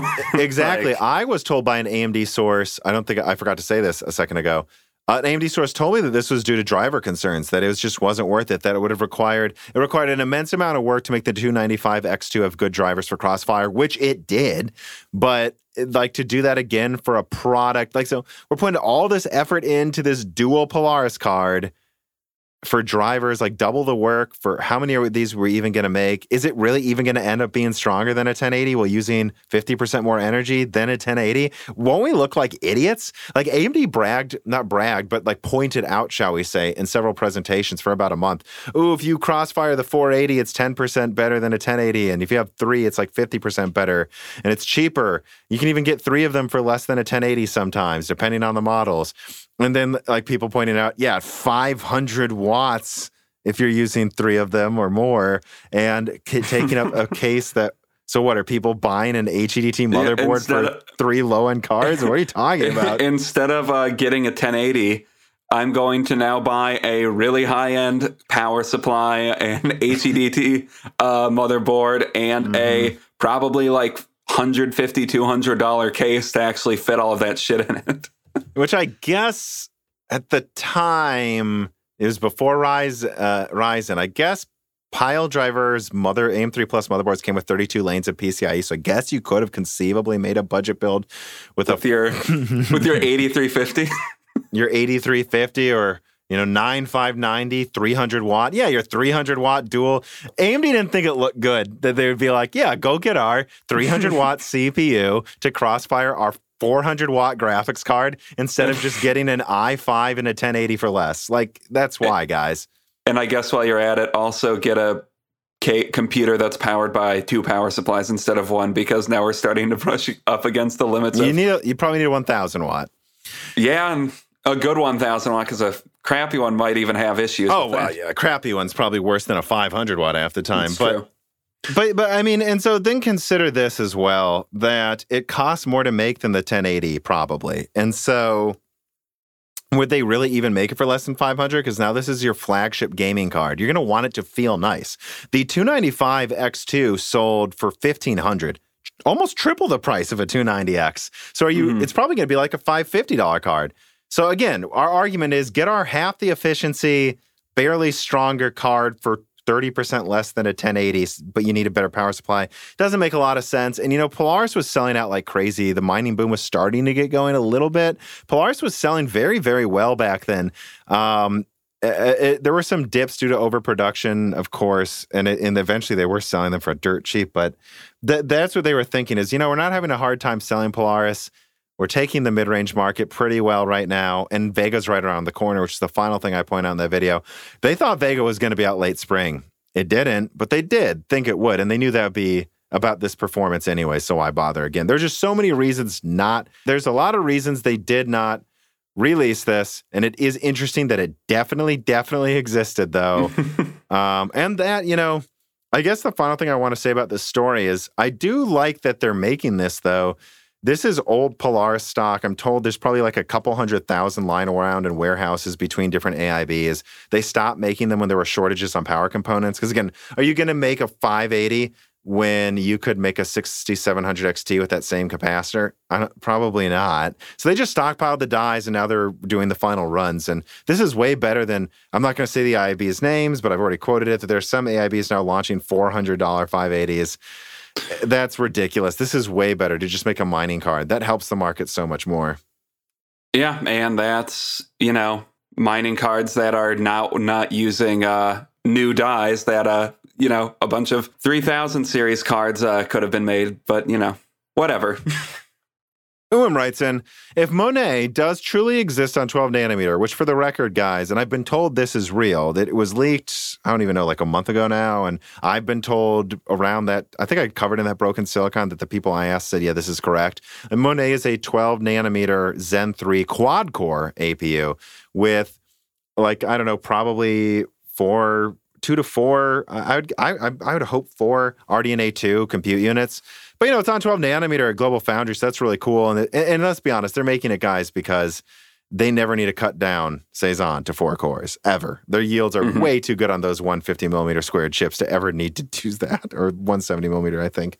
So, yeah, it makes sense on an old node to try get trying. This is good practice for them backporting, and because it's basically a half Cezanne, well, it might just be like, Like, even if it loses half of its efi- its efficiencies cut in half, which it probably will be, at the end of the day, you're going to end up making something that is still a fifteen watt quad core, twenty-five watt quad core, perfect for the low end market. And, you know, Ulam's question is, if they're doing this, will this fabled R X sixty-four ninety become real? And that's that video I did talking about why A M D would or wouldn't make like a, I don't even yeah. know what I said it would be, what, like a thirty-two forty compute unit, twelve nanometer card that's like two hundred fifty watts. So like way less efficient, obviously, uh, than like a sixty-six hundred X T for like probably a little less performance than a sixty-six hundred X T, because instead of running at like two point seven gigahertz, it's running at like, you know, thirteen, fourteen hundred. Like what, would they do this though? Because they could probably make it for less. And my answer is still probably no, for the same reasons I pointed out there, where it's probably not worth it for the market to do that hard design when they're just going to keep buying up tons of five nanometer capacity soon anyways. Probably not is my answer. But the fact that they are designing some version of R D N A two in an A P U on twelve nanometer does make me take pause, though, and go, well, maybe not a sixty-four ninety, but a sixty-three ninety, a seventy-four ninety. Like maybe something that is like a one hundred fifty dollars card. I don't know, with eight gigabytes of RAM next year? Uh, maybe. May, yeah, maybe. I, I mean, I think, if, as our last story says, like, if a bunch of A I Bs do have, you know, a small amount of old dies laying around, that might be what they end up selling instead of, you know, completely designing a new uh, a new it, graphics exactly, card. Exactly, though, right? Because, and this is something Daniel Nenny pointed out to me. Uh, as part of that video, there's this mini Daniel Nenny interview in there, because I, I reach out to these experts for their expertise when I'm, you know, speculating on things. He, like, points out, like, guys, T S M C is not capacity constrained really anymore. And while they might be on five nanometer, that does not mean they will be on seven nanometer. They're building new fa- capacity. Like, they're building mm-hmm. so much more. They're spending like one hundred billion dollars or something insane. Like, consider then that it doesn't necessarily mean it will help that much to put a graphics card on it when you've already designed it for seven nanometer and you already have like a Navi twenty-two. Why not just make the seventy-five hundred X T be a sixty-seven hundred X T? You know, why? Just rebrand it to the sixty seventy-five hundred X T instead of using Global Foundries, because once they move to five nanometer, seven nanometer capacity is freeing up, just like Global Foundries, guys. Yeah. Okay, story number five. NVIDIA blocks F S R support despite its easy implementation. And I have a write-up here. It says, I just want to take the time to discuss this. It has come to my attention recently through some discussions with contacts that four A seemingly still has no plans to add F S R support as of this month. So that would be to games like, you know, Metro Exodus. Um, and this is not just about that article from May with Notebook Check talking to them, which it, it's in the description, guys. Um, but it, it just seems like they still have no plans for this, and that it does seem like there are, in fact, some NVIDIA-sponsored titles with D L S S that NVIDIA is kind of telling devs, you will not add F S R if you want our support, helping you basically make half of the next game. And I just think that's pathetic. It makes no sense to yeah. me based on talks I've had with other developers that F S R takes less than a day to implement with great effects. The, the best example I've seen is Arcageddon. It is a P S five early access indie game. So think about what that means. This is a person, this is a small dev team, limited resources on a console, and they added it, they said in less than a day to a console that's in early access, and it seems to work really well. They're running ray tracing in like the puddles in the game at four K or F S R four K, and yes, sometimes the native resolution drops somewhere, but it's like, it looks way better than it would otherwise, and an indie dev does not have time to program everything to be really optimized. And they said, the fact that we can use ray tracing with F S R means we don't have to do as much pre-baked lighting, and it now runs at an okay frame rate. And they can't use D L S S because they say D L S S is hard to use. And also it's not implemented along with another new version of uh, T A A that's in Unreal Engine five, I believe. So... It's, uh, Isn't that, though, because seems, Unreal Engine five, they just want you to use T S R? They have their own custom version of F S R? Uh, yeah, I think it's... Well, what they're using, it's like T A A U, so temporal anti-aliasing uh, with upscaling or something like that. So they're using two different upscaling techniques. And, yeah, they seem to have implemented it to great effect. The game looks... At least visually, it looks pretty good. Oh. I don't I know about the gameplay-wise. Yeah. Oh, so you're saying, oh, and it's a, another game that... like had other things and they still said it was worth yeah. it. Yeah. Okay, I'm sorry for cutting you off there. Yeah, I mean, so again, you know, these some of this kind of made the rounds a while ago, but I think it's resurfacing because, at least in the people I'm talking to, because they're like, well, yeah, they denied they were working on it in May, but it's now, as far as I can tell, they still have no plans to do it. And that's just... really pathetic. I don't know. and, and so yeah. I need to amend some of my statements, which is to say, look, we already have some games that have D L S S that have added F S R. So to say all D L S S games won't have F S R is ridiculous. I think a lot of games will both. I think a lot of games will get patched to have F S R, and they should be. I just think that, yeah, in there are going to be a handful of NVIDIA-sponsored titles, whatever the next Metro game is. And who knows, like, I'm trying to think of another game, but that are like Cyberpunk, I think, is one where they're acting like they're never going to add it, which is good because Cyberpunk's definitely optimized and easy to run, right, Dan? And it's not like there's yeah. any consoles that could really benefit from F S R right now. God, what a bunch of f- fucking uh, just anti-consumer company. But yeah, it's pathetic. And it's, I get, I get it. You know, four A made Metro Last Light during a civil war. I get it, but I get why they need NVIDIA's funding, but it's still just, it just pisses me off. And I think it needs to be brought to everyone's attention just to understand that I need to amend my statement that every game will have F S R. There's still going to be some token ones from NVIDIA that won't, clearly. Yeah. Yeah. All right. Well, let us move on then to story number six. Intel poised to make large quantities of three nanometer products at T S M C. And I'm quoting here, we'll see if it was a mistake, from W C C F Tech. T S M C has reportedly won a huge order of its three nanometer process node from Intel, who will be using the new technology to develop next generation chips. Quoting its sources within the supply chain, Chinese, that's wrong, it's a Taiwanese media outlet, U D N, has reported that Intel has grabbed the majority of T S M C's three nanometer process node orders for the production of its next-generation chips. The news outlet quotes that production is expected to commence at T S M C at eighteen B Fab during quarter two, twenty twenty-two, and mass production for products is expected to commence by mid By mid twenty twenty-three. The production capacity is expected to hit four thousand wafers by then. And so, yeah, kind of just skipping ahead here. I have some other stories, one from Tom's Hardware, the original source. Adored T V mentions Arrow Lake should be on T S M C three nanometer. There, there does seem to be, at the very least, and there were already rumors of, T, of uh, Intel using three nanometer for T S M C. Some of their chips. Yeah, mm-hmm. and, uh, T S M C three nanometer for some of their chips a few months ago. It seems pretty much confirmed now. I mean, Adored and this leak, eh, I think so. And from what I'm told, I reached out to a source. They're like, yes, for sure it's happening. How, if it's all of the capacity, I can't independently confirm, but it would make some sense that they would buy up as much as they can. I, I'll give my opinion as to why in a second, but like, what do you think about this, Dan? I mean, uh, just to check with the source and everything, uh, like...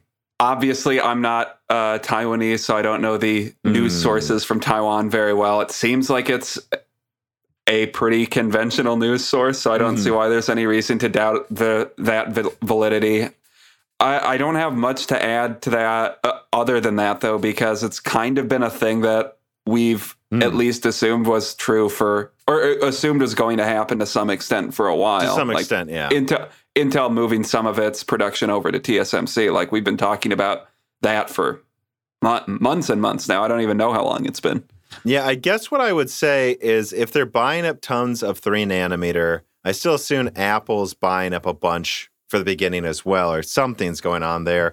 There's also rumors of, like, custom five nanometer nodes that A M D's getting access to early twenty twenty-two. So there could be an argument that A M D may have, like, It'd be planning to just use that and four nanometer at the same time and then move to two nanometer quicker. Who knows? Um, but I do want to address, because I talk, I was talking to one source about this, and he was saying to me, oh, you know, is this, and a lot of people are saying, are, he asked if he, this made sense, and I was like, I don't know if it does. A lot of people, a lot of news outlets are portraying this as Intel buying up three nanometer to block out A M D because they're going to have a horrible node. I, I just wouldn't frame it that way. The way I would frame Intel buying up a bunch of three nanometer production is this.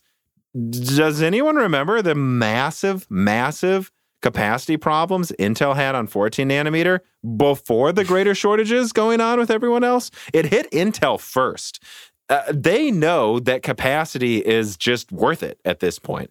And so if I was Intel, I would try to buy up a bunch of T S M C three nanometer, because why not? There's only upside. Like, if they're Intel, I guess it'll be called Intel four now, what they used to call five nanometer. If their Intel four mm-hmm. node is delayed, whatever, we're making at least some of our mobile chips, it sounds like, on T S M C's three nanometer. It's a backup to if our node's delayed, and even if our node isn't delayed, whatever, we'll just make some products on Intel seven, Intel four, and T S M C three.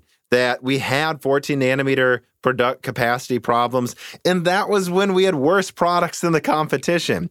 If we're to believe, and I believe it, that Intel will be far more competitive with A M D over the next few years, I think they're going to have even more capacity problems if they did when they were inferior. Yeah, that's true. And I, I, the other thing I would also add is... Um... The another big part of that story is that, which I don't know what the validity to that is even more so than the A M D, but also buy, was to buy uh, or outcompete or edge out uh, Apple from buying mm. three nanometer capacity. Right, because everyone, which, people keep forgetting that Apple is... Apple buys their newest node usually, right? Yeah, they that was something Daniel Nenni explained. Again, excellent Broken Silicon episode, guys. Um He explained, yeah, I mean, Apple makes smaller chips and they pay the most, so they get the newest node first, and then A M D lately has just been buying up all of the capacity in their wake as they start transitioning to a new one. That's just what they've mm-hmm. been doing because it just makes sense. So if Intel's blocking out Apple, I yeah, like I said, you know, it's almost like, oh, A M D kind of has their own custom five nanometer possibly, and they're moving to four nanometer are rumors for like Zen five. If that's all, or or or like some sort of custom three or a two nanometer, if all of this is true, yeah, it might be screwed over Apple the most, not A M D actually. Yeah. So, yeah, and you know, people keep forgetting this. Apple is just a... Uh, Although Apple is a huge threat. They are making their own chips, guys. I, I wonder if they will become the next Intel. And I was just going to add, although I think Apple uh, Apple has a lot of money. I think they I think they can uh, spend the money they need to to acquire the capacity they need. Or I think they could probably outbid Intel is, I guess, what I'm saying. Yeah, I guess the last thing... Unless they don't see it as worth it for some reason for them. The, the last thing I would say then... that you're kind of hinting at is it's like, this is technically a rumor, so we shouldn't just take this yeah. as fact still. There's been a lot of good websites that, like DigiTimes, that quote have these like crazy big things about silicon at T S M C, and then like it turns out half of it's wrong. And then half of it's wrong probably because they misinterpreted something, not because they're lying. And so, I don't know. I'm not saying, what is it, U D N is... isn't doing this correctly or whatever, or isn't com- uh, correctly interpreting information they have from sources. I'm just saying that it would be surprising if Apple wasn't making some of it on the latest, uh, but I guess mm-hmm. we'll see. I guess we'll see. Because Apple, guys, Apple could just buy Intel like five times. Like just, they could probably buy Intel right now just with cash, not even like moving money around. Just like use that account. Yeah, I mean, depends on how liquid they are, I guess. That would be a pretty that would be a pretty I, huge I for, acquisition even for them. I, I forgot, yeah, what it was, but it was like someone pointed out that like their reserves of cash were like more than like all of Sony and Intel put together is what I heard, but I could be wrong. I think no, I think they literally do just have a lot of cash because they think it's a good idea right now, so they can do crazy moves. Eh, maybe. Maybe you should Google it, Dan, because I'm sure someone could prove one of us wrong. But moving on to Root Knight's question. On the wave of people absolutely losing their mind over Intel buying three nanometer capacity and high volume, how much do you foresee that affecting A M D's ability to supply three nanometer wafers in the future? Honestly, Root Knight, if you ask me this question in that directive a way, I say I can't say for sure. It's technically a rumor.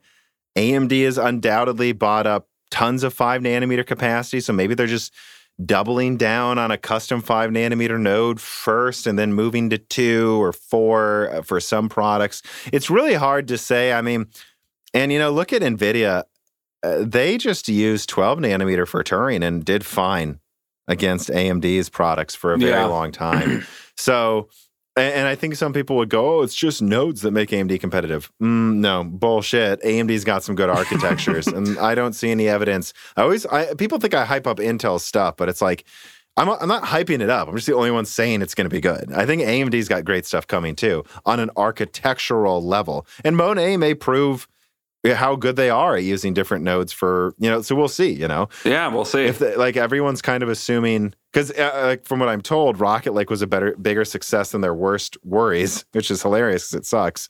But, well, we'll see. Everyone's kind of assuming A M D will be worse at transitioning Zen three to twelve nanometer with Monet, similar Rocket Lake situation. What if they're better? What if they're better at, you know, using older nodes for newer stuff? Uh, it's just very hard for me to say, um, inter- uh, at least Root Knight, I'm interpreting your question as meaning... You know, how much would it affect their ability to supply wafers? Well, it affects it. They bought it. But if if your question is really asking how much does it affect their competitiveness, I can't say for sure. Yeah, or their future plans, which, because I would assume A M D wouldn't move to three nanometer until, like, what, tw- twenty twenty-three probably, right? Yeah, or end of it, not? probably. So maybe okay. they don't even need it right away. Maybe Intel bought up the first capacity, yeah. and they're planning to launch, like, a Zen five at the end of the year. Or, well, I guess that's... probably incorrect based on what I just read here, but you, you guys see what I mean. We don't even know how much of it they would want to use right away.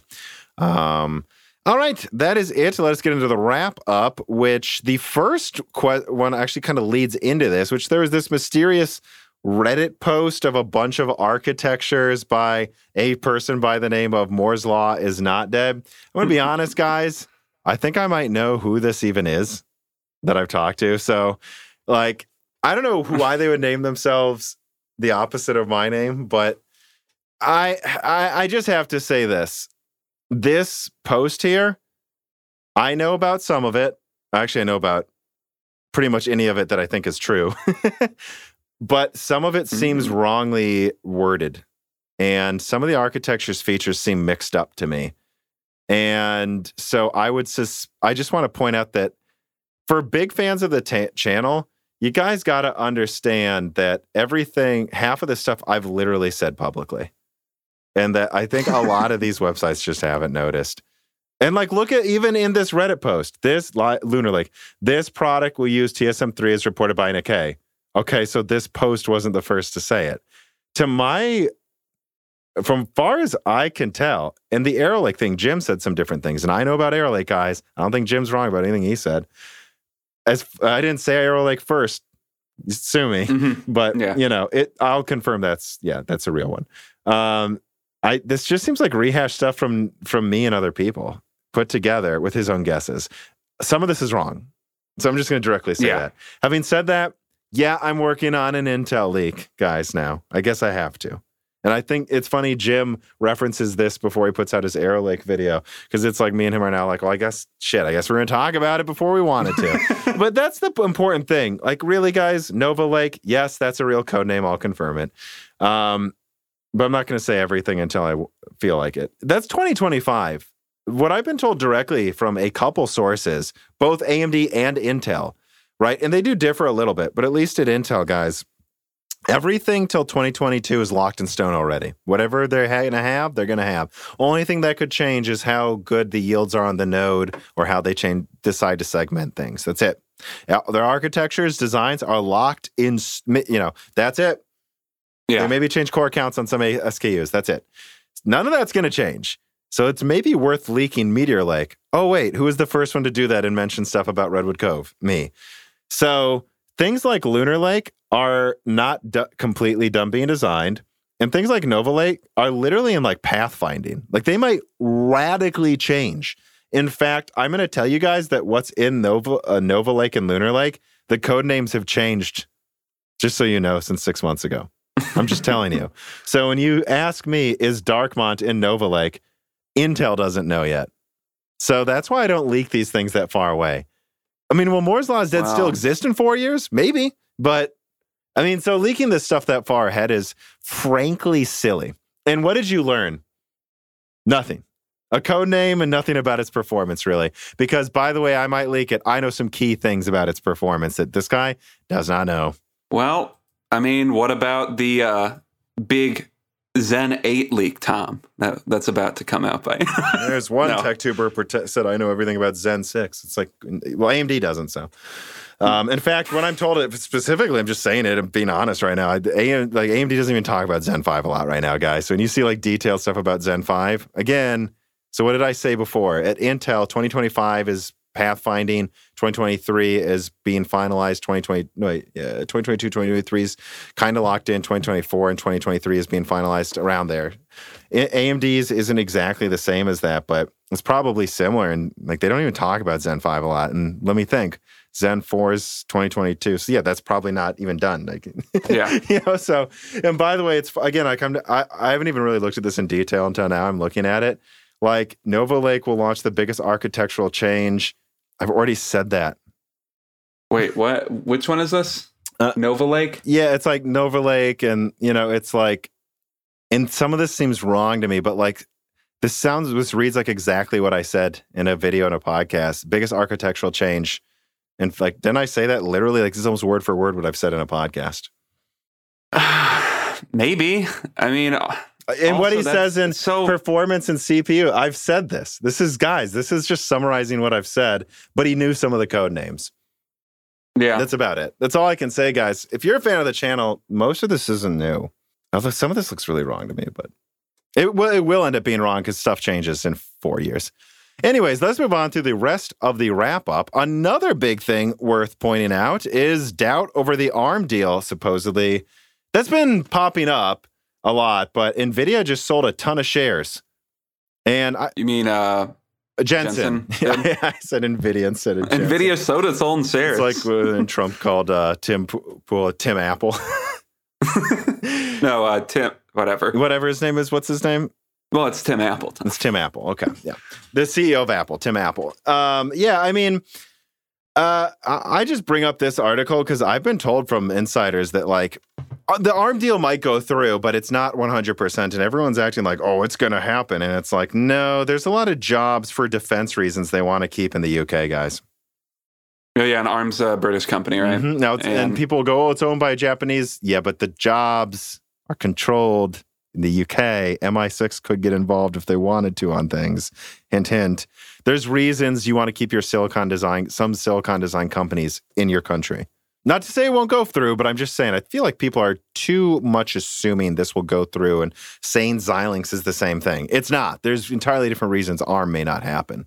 Yeah, and just from, well, and I guess this is a multinational deal, though, but I don't know. All this consolidation, at a certain point, monopolies are going to start being called like, no, we're not letting this happen anymore, this corporate consolidation. Which, yeah, I, I expect there will be some more crackdowns on that soon. It's a European company, uh, country. Well, yeah, you can argue if U K is a European country anymore. They voted they're not, apparently. Um, but yeah, let's move. They are part of that landmass. They did not no, Dan, vote to they, be on a new continental plate. You talk to some of the people in interviews there. It seems like that's what they think they voted for. So dual, Na- or another story here, dual Navi twenty-one for Max Pro. So, I mean, I don't know. That's interesting. What is this high speed? sixty-four gigabytes of G D D R six. Yeah, so but it's probably thirty-two times two. There is a dual sixty-nine hundred X T you can get now and an app and a Mac product. That's kind of cool. Can't wait for that to launch and for people on Reddit to make fun of how overpriced Mac products are, even though they're not. You, even though you literally can't even get this graphics card on Windows. I know. uh, also, this came out, I believe, today. No, yesterday as of, of when we were recording this. Yeah, so not today. But um, Navi thirty-one and thirty-three G P Us listed. So I guess that's not news, but it's like, well, there you go, Dan. Officially, there's a code name floating around Navi thirty-one and thirty-three. The only thing I do want to say, though, with some of these leaks, though, in A M D messed with people like crazy a few times during the art before the R D N A two launch. Like they leaked literally false things in drivers. Guys, do you think mm-hmm. they might not be doing this all now? Because that worked really well. People, a lot of leakers completely effed up their coverage of R D N A two because of A M D literally putting false code in drivers. I just would be very careful doubling down on code leaks from A M D anymore. And I've got to say, like just Navi thirty-one, thirty-two, thirty-three, like.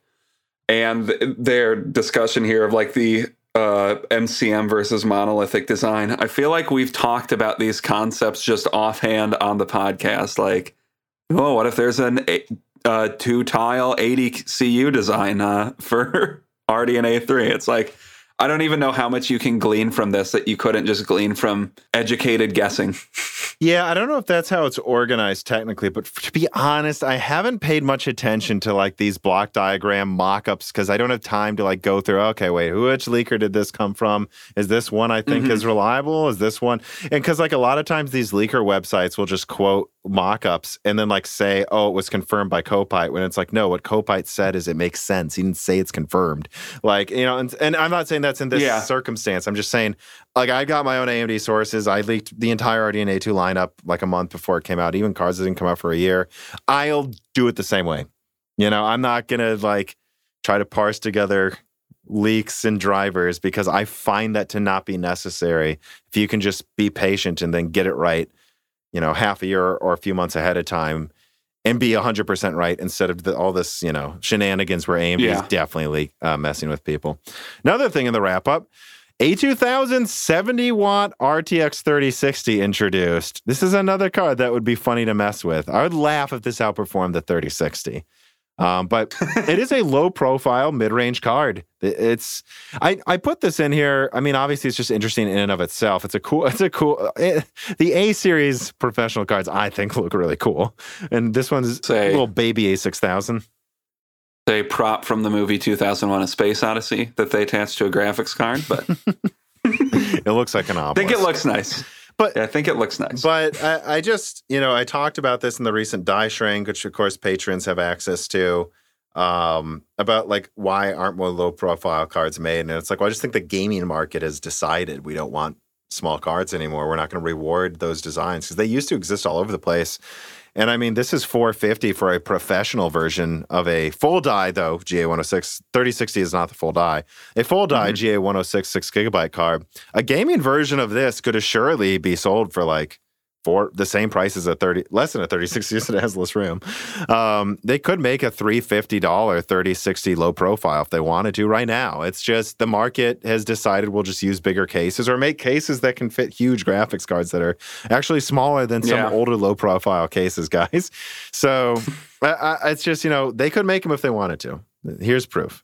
They really could make yeah. up to the mid-range. I believe in low profile. Uh, Gigabyte confirms six plus eight Alder Lake mobile C P U. Of course, I leaked that months ago. Again, there's some talk about them, the Air Lake, Adored Lake. It's like, mm, we knew what they were doing with their mobile a while ago. Intel poaches someone um, from NVIDIA, I believe. I would just say I've already heard of something called Z super sampling being referred to for a D L S S competitor at Intel. Now they poached someone that pioneered D L S S. Suggests Intel pioneered. Yeah. Yeah, pioneered D L S S and also uh, he has a bunch of papers on foveated rendering techniques and stuff like that. Mm. So might be a new intellectual leader at Intel. We'll see. Guys, there's no evidence Intel isn't doubling down on making graphics cards. Really. There's no evidence. They're not just going to run away. It, there's no evidence. Uh, yeah. Intel removes Cannon Lake graphics drivers despite never enabling graphics on Cannon Lake. I just think that's funny. I uh, to add another joke to that, I think it's really funny. The one comment on the article on Tom's Hardware is, it's a little soon to remove graphics support. That's pretty good. Alder Lake D D R four benchmarks come out against D D R five. Surprise, it's slower. Un- unsurprising? Well, yeah, and this is what, thirty-two hundred megahertz versus forty-eight hundred. Okay, so oh, yeah. I, I would just say, we don't know how well thirty-six or thirty-eight hundred megahertz will work. D D R four is really fast now. And we don't, what was this? It was tested on twelve nine hundred K. So we don't know how much in a lot of real world benchmarks this will matter. This was done, I think, on, isn't this done on user bench? So even cares? Like, yeah, let's see. To, yeah, on user bench. So it's not like this is real world. Uh, we don't know if the i five will need more than D D R four. I still think, I think it's going to be a lot of both. I think at first they were going to focus on D D R four motherboards for Alder Lake, but then they said, oh, I guess everyone's buying expensive stuff now. Let's focus on D D R five. Maybe that's also when they decided to all overclock Alder Lake so they could say, oh, but it's better than the fifty-nine fifty X, so buy expensive motherboards, almost H E D T, as we discussed in the last news episode. I don't know. I, I'd still think that their budget boards have a lot of D D R four offerings and that I'm guessing the i fives and lower won't need D D R five. Yeah, and, you know, user benchmark, it's... I would think their c- benchmarks would be valid comparing literally the two, two of the same uh, C P U. Mm. But who knows? User benchmark Isn't has that some the one that fun... manipulates things against A M D? I don't even remember which one that was. Uh, yeah, user benchmark's the one that, like, as as soon as uh, A M D started uh, performing yeah. well, multi better multi-threaded against A, uh, Intel, they shifted their benchmarks to, o- well, as far as I can tell, only account for single-thread performance. Well, and then like they and then they shifted it again. It's the one where every new A M D C P U lineup that comes out, they change their algorithm mysteriously right when A M D does something it, better. And it's their their website that in their about section has a, uh, not literally, but essentially a fuck hardware unboxed tab. Yeah, which a lot of websites seem to have for simply telling the truth. Yeah. Uh, uh, so I would just say I would not read into this much, both in good and bad ways. Look, D D R five, yeah. though I'm told isn't giving much better results on most tests. My motherboard contacts who are testing these told me, so I, I wouldn't worry about it yet. Um, A M D implements a queue for R D N A two purchases, so I thought that was worth pointing out just because, like, the website was down kind of for me once when I checked, and it's like, oh, it's because they're not even letting you shop on the store. Well, there's graphics cards that you can get in a queue for. So as much as we give them shit for not having a reference sixty-six hundred X T, it is selling at M S R P, and now A M D's added a queue from their own website. And my understanding is A M D sells substantially more And I've always said this, I believe it's like NVIDIA's founders are like not even one percent of the production. They don't want mm. you to buy them. There's been like two drops on Best Buy, and they've only to fulfill contracts is what I found out recently.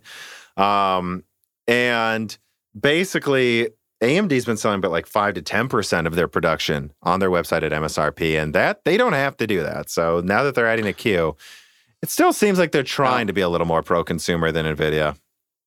I think that's the thing that every website is going to need. I mean, what the hell to do at some point? It like any time a P- tech product is released, it's essentially a, a self-inflicted DDoS attack on your website. So yeah, well, then there was one when Silver Knights came on my podcast. Apparently, their website crashed when everyone went there to look at their P Cs oh. to buy. Which you know, Silver Knights, uh, you know what? Friends of the show, go buy their P Cs. They, you know, they actually, if you buy from them, they're not overcharging you, and they do a good job. I, I can I can say that, but it is funny that I crashed their website when I had them on. Um, let's see, A M D continues to take C P U market share. I don't know if we need to talk about that too much. Of course, they are. Um, and five nanometer M- M I two hundred Arcturus launches end of year. Didn't we already say? We, I feel like we've confirmed this a million times when it's coming out. I had an Arcturus leak a long time ago, like I think twenty nineteen or early twenty twenty. And I think I've already talked about Arcturus for a very long time. I leaked that it was a multi-chiplet design, I think in twenty nineteen, didn't I? I don't even remember at this point. Arcturus has just been a thing that like pops up every three months, like since your YouTube channel has existed, I feel like, in the news. And I feel like we've known everything we've needed to know for a very long time. So, yep. Yeah. All right. Let's move on then to the final reader mails. Doomberry writes him, "Hey, Tom, you've discussed the Super Switch's potential S O C at length, but I haven't heard you talk about the actual physical layout of the console. For example, I'd like better triggers like the P S five. So yeah, like haptics and uh, some of the resistance triggers. But I don't really care. I don't really care about the infrared sensor or the advanced haptic motors themselves. What would you like to see changed in the Super Switch's design?" Um, I would say it would be cool if they added a more advanced Nintendo controller that you hold when it's docked, especially if the Super Switch is Lovelace in like more than one thousand twenty-four CUDA cores with D L S S baked in. That could be something that performs not obviously as well. I'm trying to think of CUDA core counts here. Not obviously as well as a P S five, but maybe half as well. And it sounds like maybe better than the Xbox, around an Xbox Series S. Having something, especially when you add D L S S, and that having something, you know, where when it's docked, it felt like a full, you know, next-gen controller experience would be smart. Inside the actual portable console, which I'm one hundred percent under the assumption right now, and no one's told me otherwise, that the Super Switch is, again, it's called the Super Switch. It's going to be the same idea, docked, you know, removable controllers, portable. Mm-hmm. Things like haptic motors, vibration, a trigger that pushes against you, take up space and use battery. So I, I just doubt it would be in portable version. Yeah, and I would also say I would like to see Nintendo Switch's controller layout not have the face buttons pointlessly reversed from every other controller design. That's just confusing and pointless. Uh, we've settled on a standard controller design, uh, get with the times, Nintendo. And I also will say I kind of hope they don't call it a Super Switch, because I feel like I like a, that name. I, I haven't been told that's the name. It could be called the Switch two, could be called the Switch Pro, could be called something entirely different. I guess it's not as confusing as the Wii U, because I know some less informed people were confused by the Wii U's naming, because it's just doesn't sound like it's a new console. What if it was kinda like a crazy decadent high-end sounding name, like the Switch Ultra or the, I almost said Switch Supreme. Sounds like a hamburger. Uh, Switch Magnum. Maybe not that one. not, that not that one. I don't think. I, uh, I, I think that feels like they're selling something else. Um, I yeah, I would say, I don't know. I think super, as long as it's a similar layout, though, people would just say, "Oh, this is the Switch that games in four K, and this is the yeah, Switch maybe. that games in seven twenty p." I don't know. Yeah, uh, it should be radically more powerful, though. So you might argue that you don't want to do that. Um, Tick Dickler writes in, "Hello, boyos. Tom, uh, I should say, hello, boyos.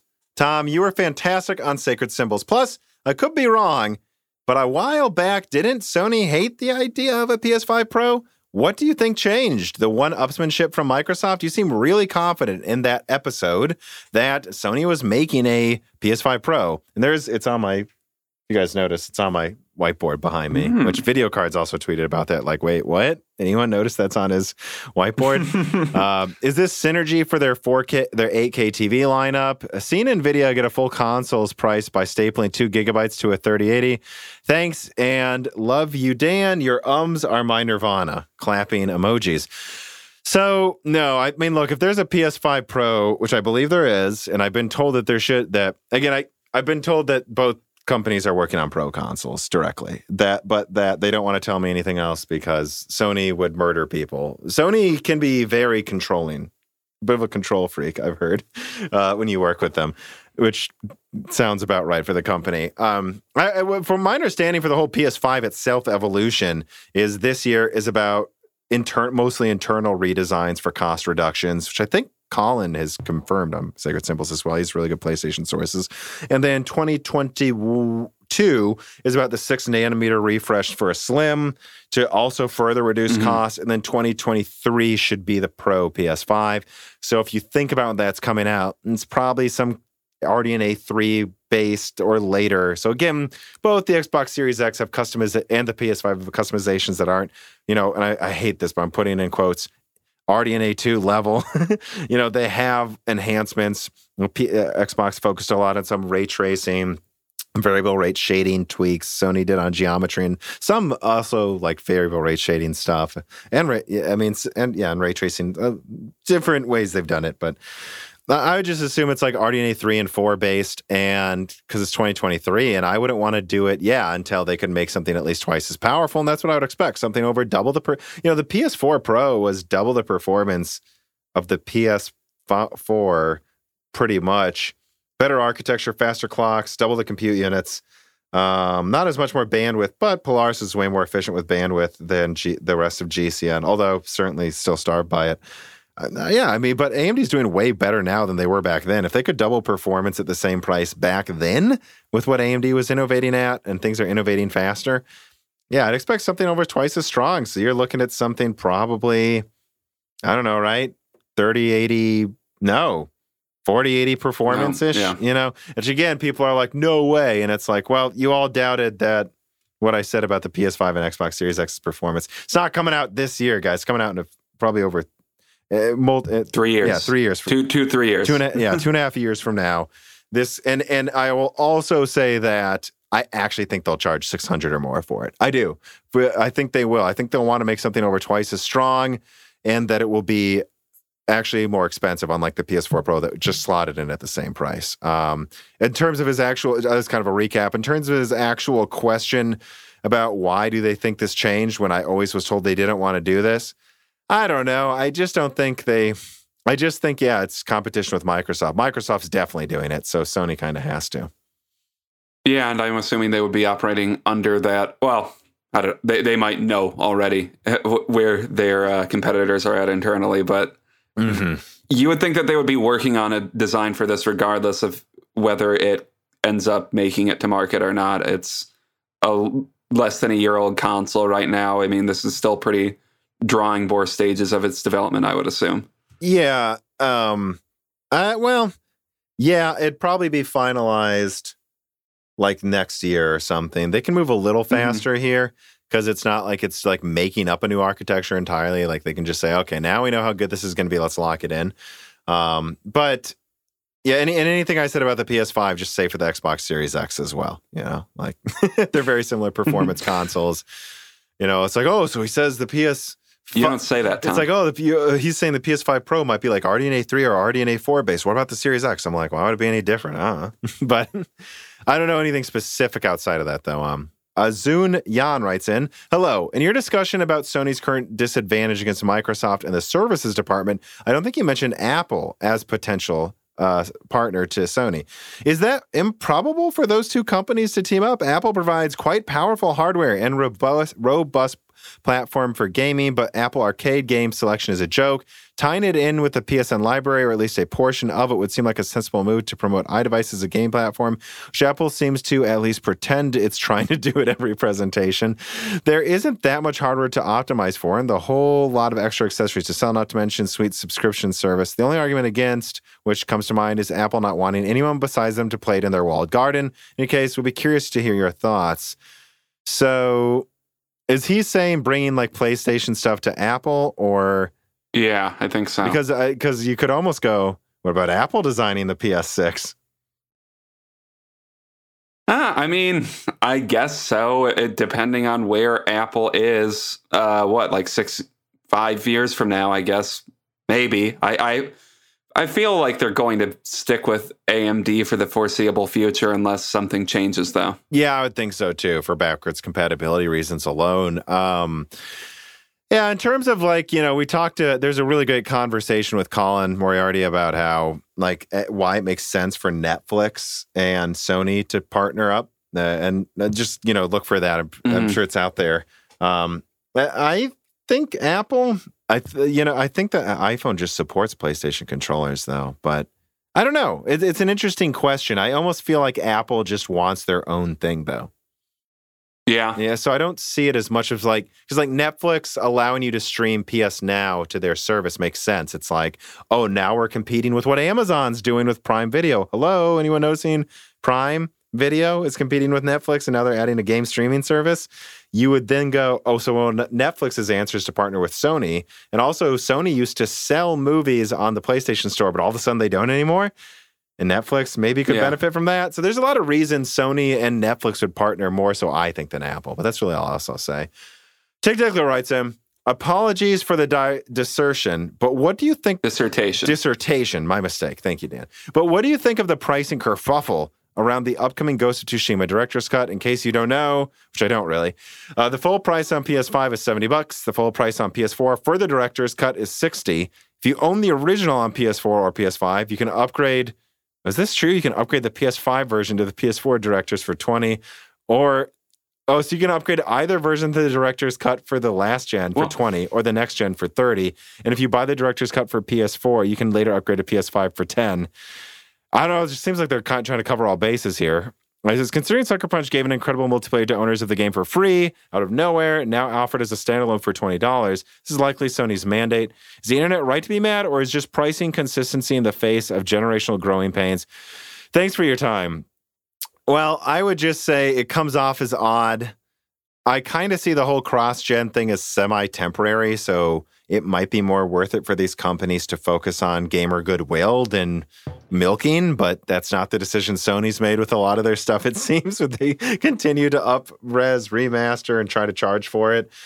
Um, but at the same time, you know, guys, games have never been cheaper, and seventy dollars doesn't even... account for the inflation we're about to go, we're going through right now. Like, they just increased game prices for the first time in two, three generations, and now inflation hits again. And they're, I've heard internally, they're like pissed at a lot of these companies, like, God dang it, inflation again. So really, if, even if we sell games for seventy dollars new in a year, it's not even better than sixty a few years ago. Like, these companies, uh, the games have never been cheaper, and Sony and Nintendo, unlike Microsoft, actually need to make money when they make things. So that's all I can say in Sony's defense. I don't have much of an co- opinion. I would say if you bought, let me just put it this way. If you bought the original version on P S four, and then now it's thirty bucks to get it in way better graphics with some redone assets with, like, more D L C, I don't know that that's that bad. They added a new island or something.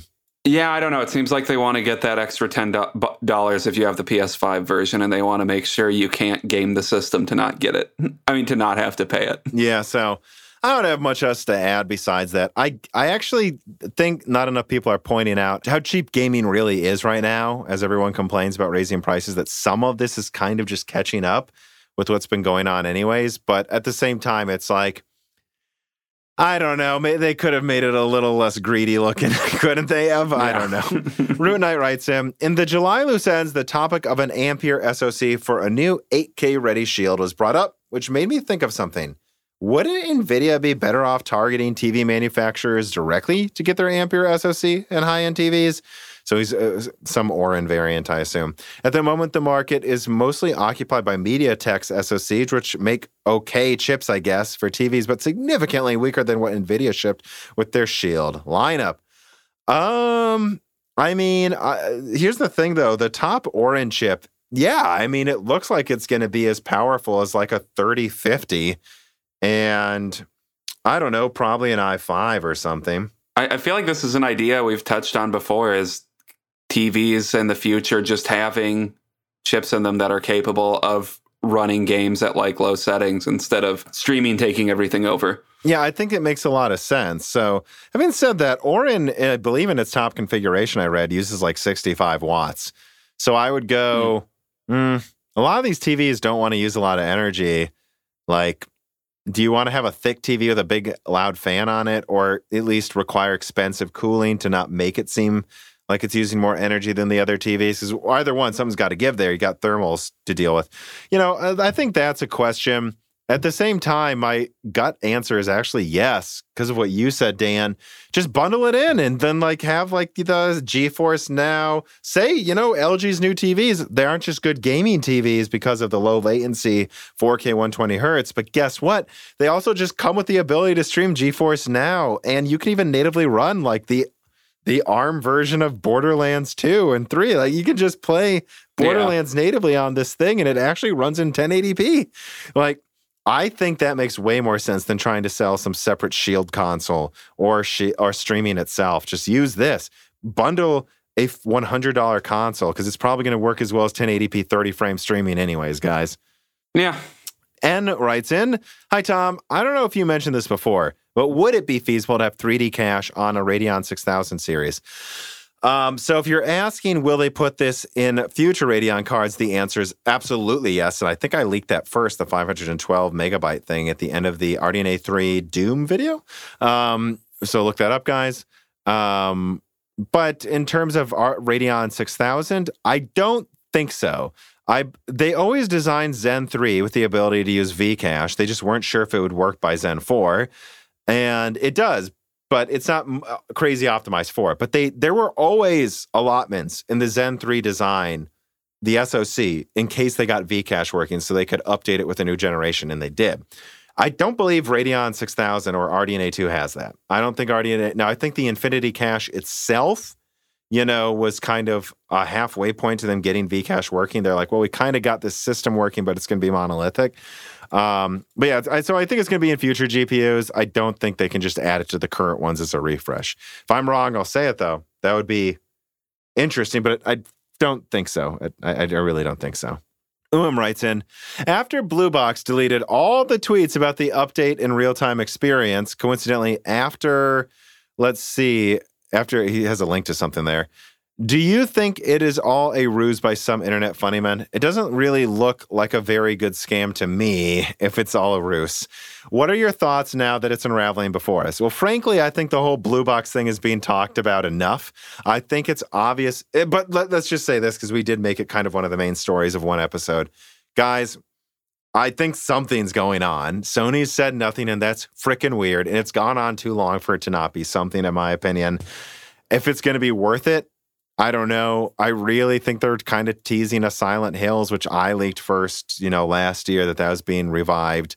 Um, and, you know, and they might even mention Metal Gear Solid, but I, I just, outside of that, there's nothing else to say. I'll, I'll, yeah, this is, the Reddit post is, or people in the comments are suggesting that this could, which I'm not a Finnish law expert, but I would imagine that there's some way to, uh, negate the abuse of this system. There's uh, a- apparently a lot of grants in Finland for startup companies if you can prove you're working on a project. Oh, so the, the idea okay. is that this is a fake scam company, but once again, not a Finnish law expert, but I feel like they would have some way of telling if you're just abusing taxpayer dollars uh, to keep a fake company alive for six years. Maybe I'm wrong, but I feel like Yeah, like there would be something. The, okay, yeah, I'm glad you pulled up this link because that completely changes how I think about this question from uh, Uum. Uh, I would say this. The fact that Sony said nothing publicly and gives them like the check mark, the check mark on PlayStation Network, which even big names don't get that sometimes, makes me say this is unlikely. Because if if these guys were just screwing around, Sony would come out and so, say, we don't know what this is. I would say if Sony isn't to some degree involved, they're making a, not only are they, uh, is Blue Box screwing people over, Sony is screwing a lot of people over and, by not just, having not said. And I know they're the company that invented the ter- invented the uh, refrain, we don't comment on rumors or speculation, but I don't even think they've said that at this point. Nope, they did not say that. I uh, Or they probably have, actually. Someone there probably has to someone. Sony should be publicly distancing themselves, like publicly, publicly distancing yeah. themselves from them if this isn't something. I, I would agree. And I guess that's not saying they it, it couldn't be true, but it couldn't be true that this is some tax scam they're they're pulling off in Finland. But Sony is really fucking up if they haven't said anything yet, and that's true. I, I, I completely agree. I, I think I think the most convincing part of the Blue Box conspiracy is how silent Sony is, and the fact that they clearly gave this n- nothing burger studio some kind of access to things. That that's for sure the most convincing part of this, uh, the conspiracy theory. Yeah. Also, again, so I guess we're, I think me and you are saying there has to be something to this conspiracy. If there's not, I'm going to be like, it's going to be one of those things where it's like, in hindsight, you kind of, though, still look, we're a crazier person if you didn't believe it a little, because it's just so many coincidences. It's like, come on, you know. But at the same time, I we don't know if it'll be worth the payoff. We don't know what Silent Hills is. Is it just a remaster of an old one? Is it a good remaster? Is it a new one revived by the Kojima working on it? That's what I leaked as pro- possibly going on last year.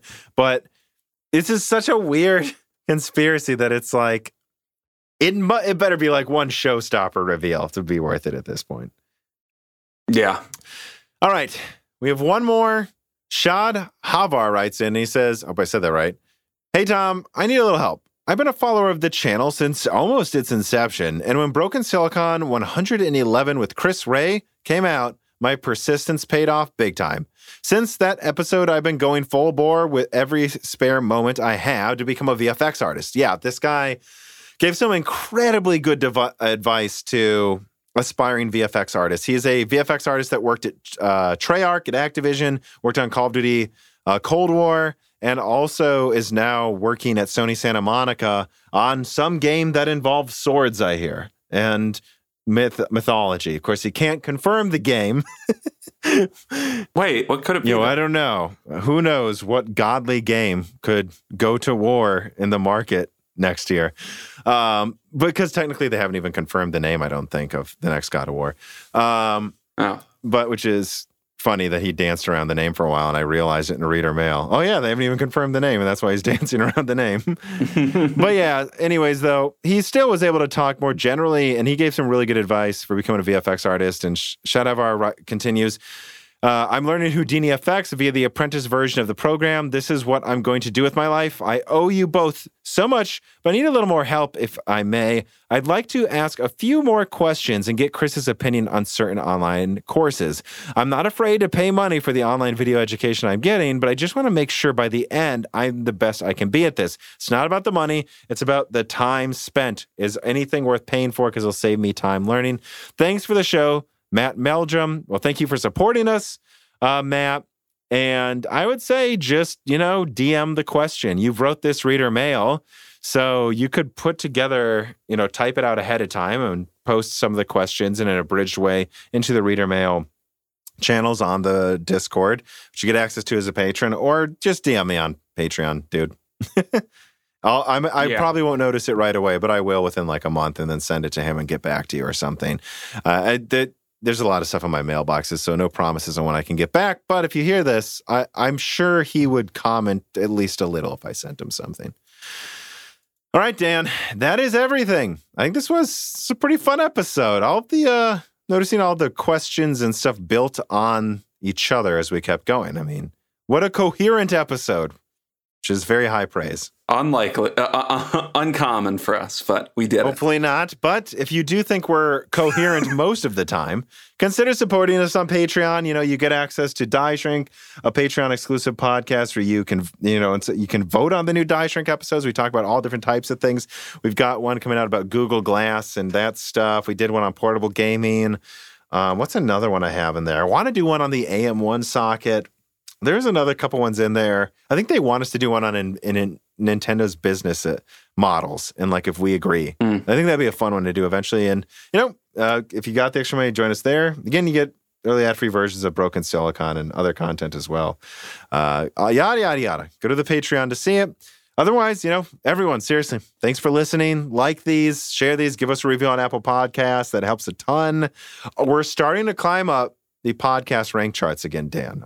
By the way, hell yeah. Which I they're half manipulated, but. Still helps us get exposure, guys. So everyone go download every episode of Broken Silicon from the past month one hundred times right now, please. I actually, I don't think I can legally ask you to do that. I don't know. I think it might be against their terms of service. It, yeah. No. don't Definitely don't do, don't do that. Not winking. Um, but yeah, you know, thank you to the people in the free feeds, of course. You know, there's many ways you can help us besides, don't, you know, giving us money if you don't think it's worth it to do that, or or you don't have the money. And uh, we appreciate all of you. Now let me stop rambling. Any last words, Dan? No, I don't think so. All right. Bye. Bye. This podcast was brought to you by the YouTube channel and website Moore's Law is Dead. Moore's Law is Dead and Broken Silicon are trademarks of their creator, Tom. That guy is me, and I am indeed the creator, editor, writer, and showrunner of Moore's Law is Dead podcasts, videos, articles, and other media. However, I don't do this alone. Moore's Law is Dead is a team with Broken Silicon co-hosted by my brother, Dan, audio editing by Gerard Cortez, and special assistance by Carbon Cry. Find all of our information, including the information of sponsors you can support, at w w w dot moores law is dead dot com. If you would like to send fan mail or hardware to us, please mail parcels to Moore's Law is Dead at P O. Box six oh six three two in Nashville, Tennessee, zip code three seven two zero six. And speaking of fans, patrons are what makes Moore's Law is Dead content possible. The aging business model of spamming ads all over the content is dying. The future of media will be built on fans paying for the content they actually want to exist. And so if you have the extra money, but only if you do, please consider supporting us. For just two dollars a month, you get access to the exclusive podcast Die Shrink, voting on subjects of future podcast episodes, the ability to have your questions read aloud on Broken Silicon, Die Shrink, and Loose Ends, and of course, access to the Moore's Law is Dead Discord, full of like-minded people who would love to meet you and talk to you about computer hardware.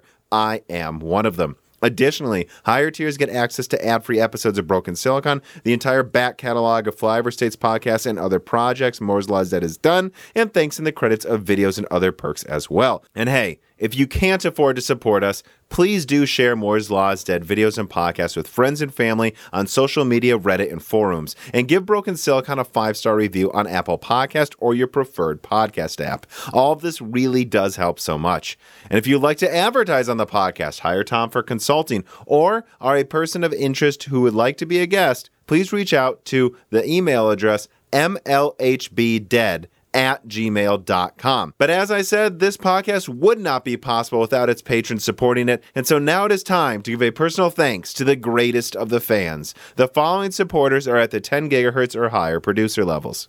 Brad Medlin, Talos G U K, Benny Berlin, Justin Yant, Thomas Rupp, I Love You Lin and Jim, Ivan K, Tom Bailey, Muhammad Al-Kawari, Frederick Lau, Metrocore, Justin Parrish, Zachary Martin, Terrence Herod, Drita Full, Phil S, D three one three three seven Antics, The Ninth Dude, Greg Renegar, Josh Law, J B G, Travis Gooding, The Mechanical Philosopher, Lebo Kinkilo, Fatboy Disru, Daniel Hyde, A Guy in P A eighty-one, Nathan Mose, Cole Addict, Matt Salem, Aaron Close, Juan Garcia, Matthew Landavazo, My Name Is Nobody, Judson N, Alethros, Jensen and Wang, Hey There's a Kitty, Greg T. Wanchek, Ivan two one four, John Jameson, Benjamin Cannon, Matthew Lane, Mark Raidmaker, Giant Rounder, Chris Licata, Michael McKee, Ali Robertson, Eric Jackson, Jonathan, Patrick Groh, Evan Dingle, Dominique Cox, Stefan, Original Ross, Tick Dickler, Joachim Hagen, Total Silos, O'Connor, Michael Costa, Andrew S. Blake, Aaron Keith, Gregory S. Acker, Endless Logins, Tom Sen, Filippo, Justice Brennan, Zutsu Taylor, Trevor Power, Sue Alenia, Nanyan, Daniel Nishpal, Franco Frederick, Dan Galinowski, Alex Karasteel, Dark Crane twenty forty-nine, Lane Perry, Joseph Karaman, Brett Summers, Judd Y,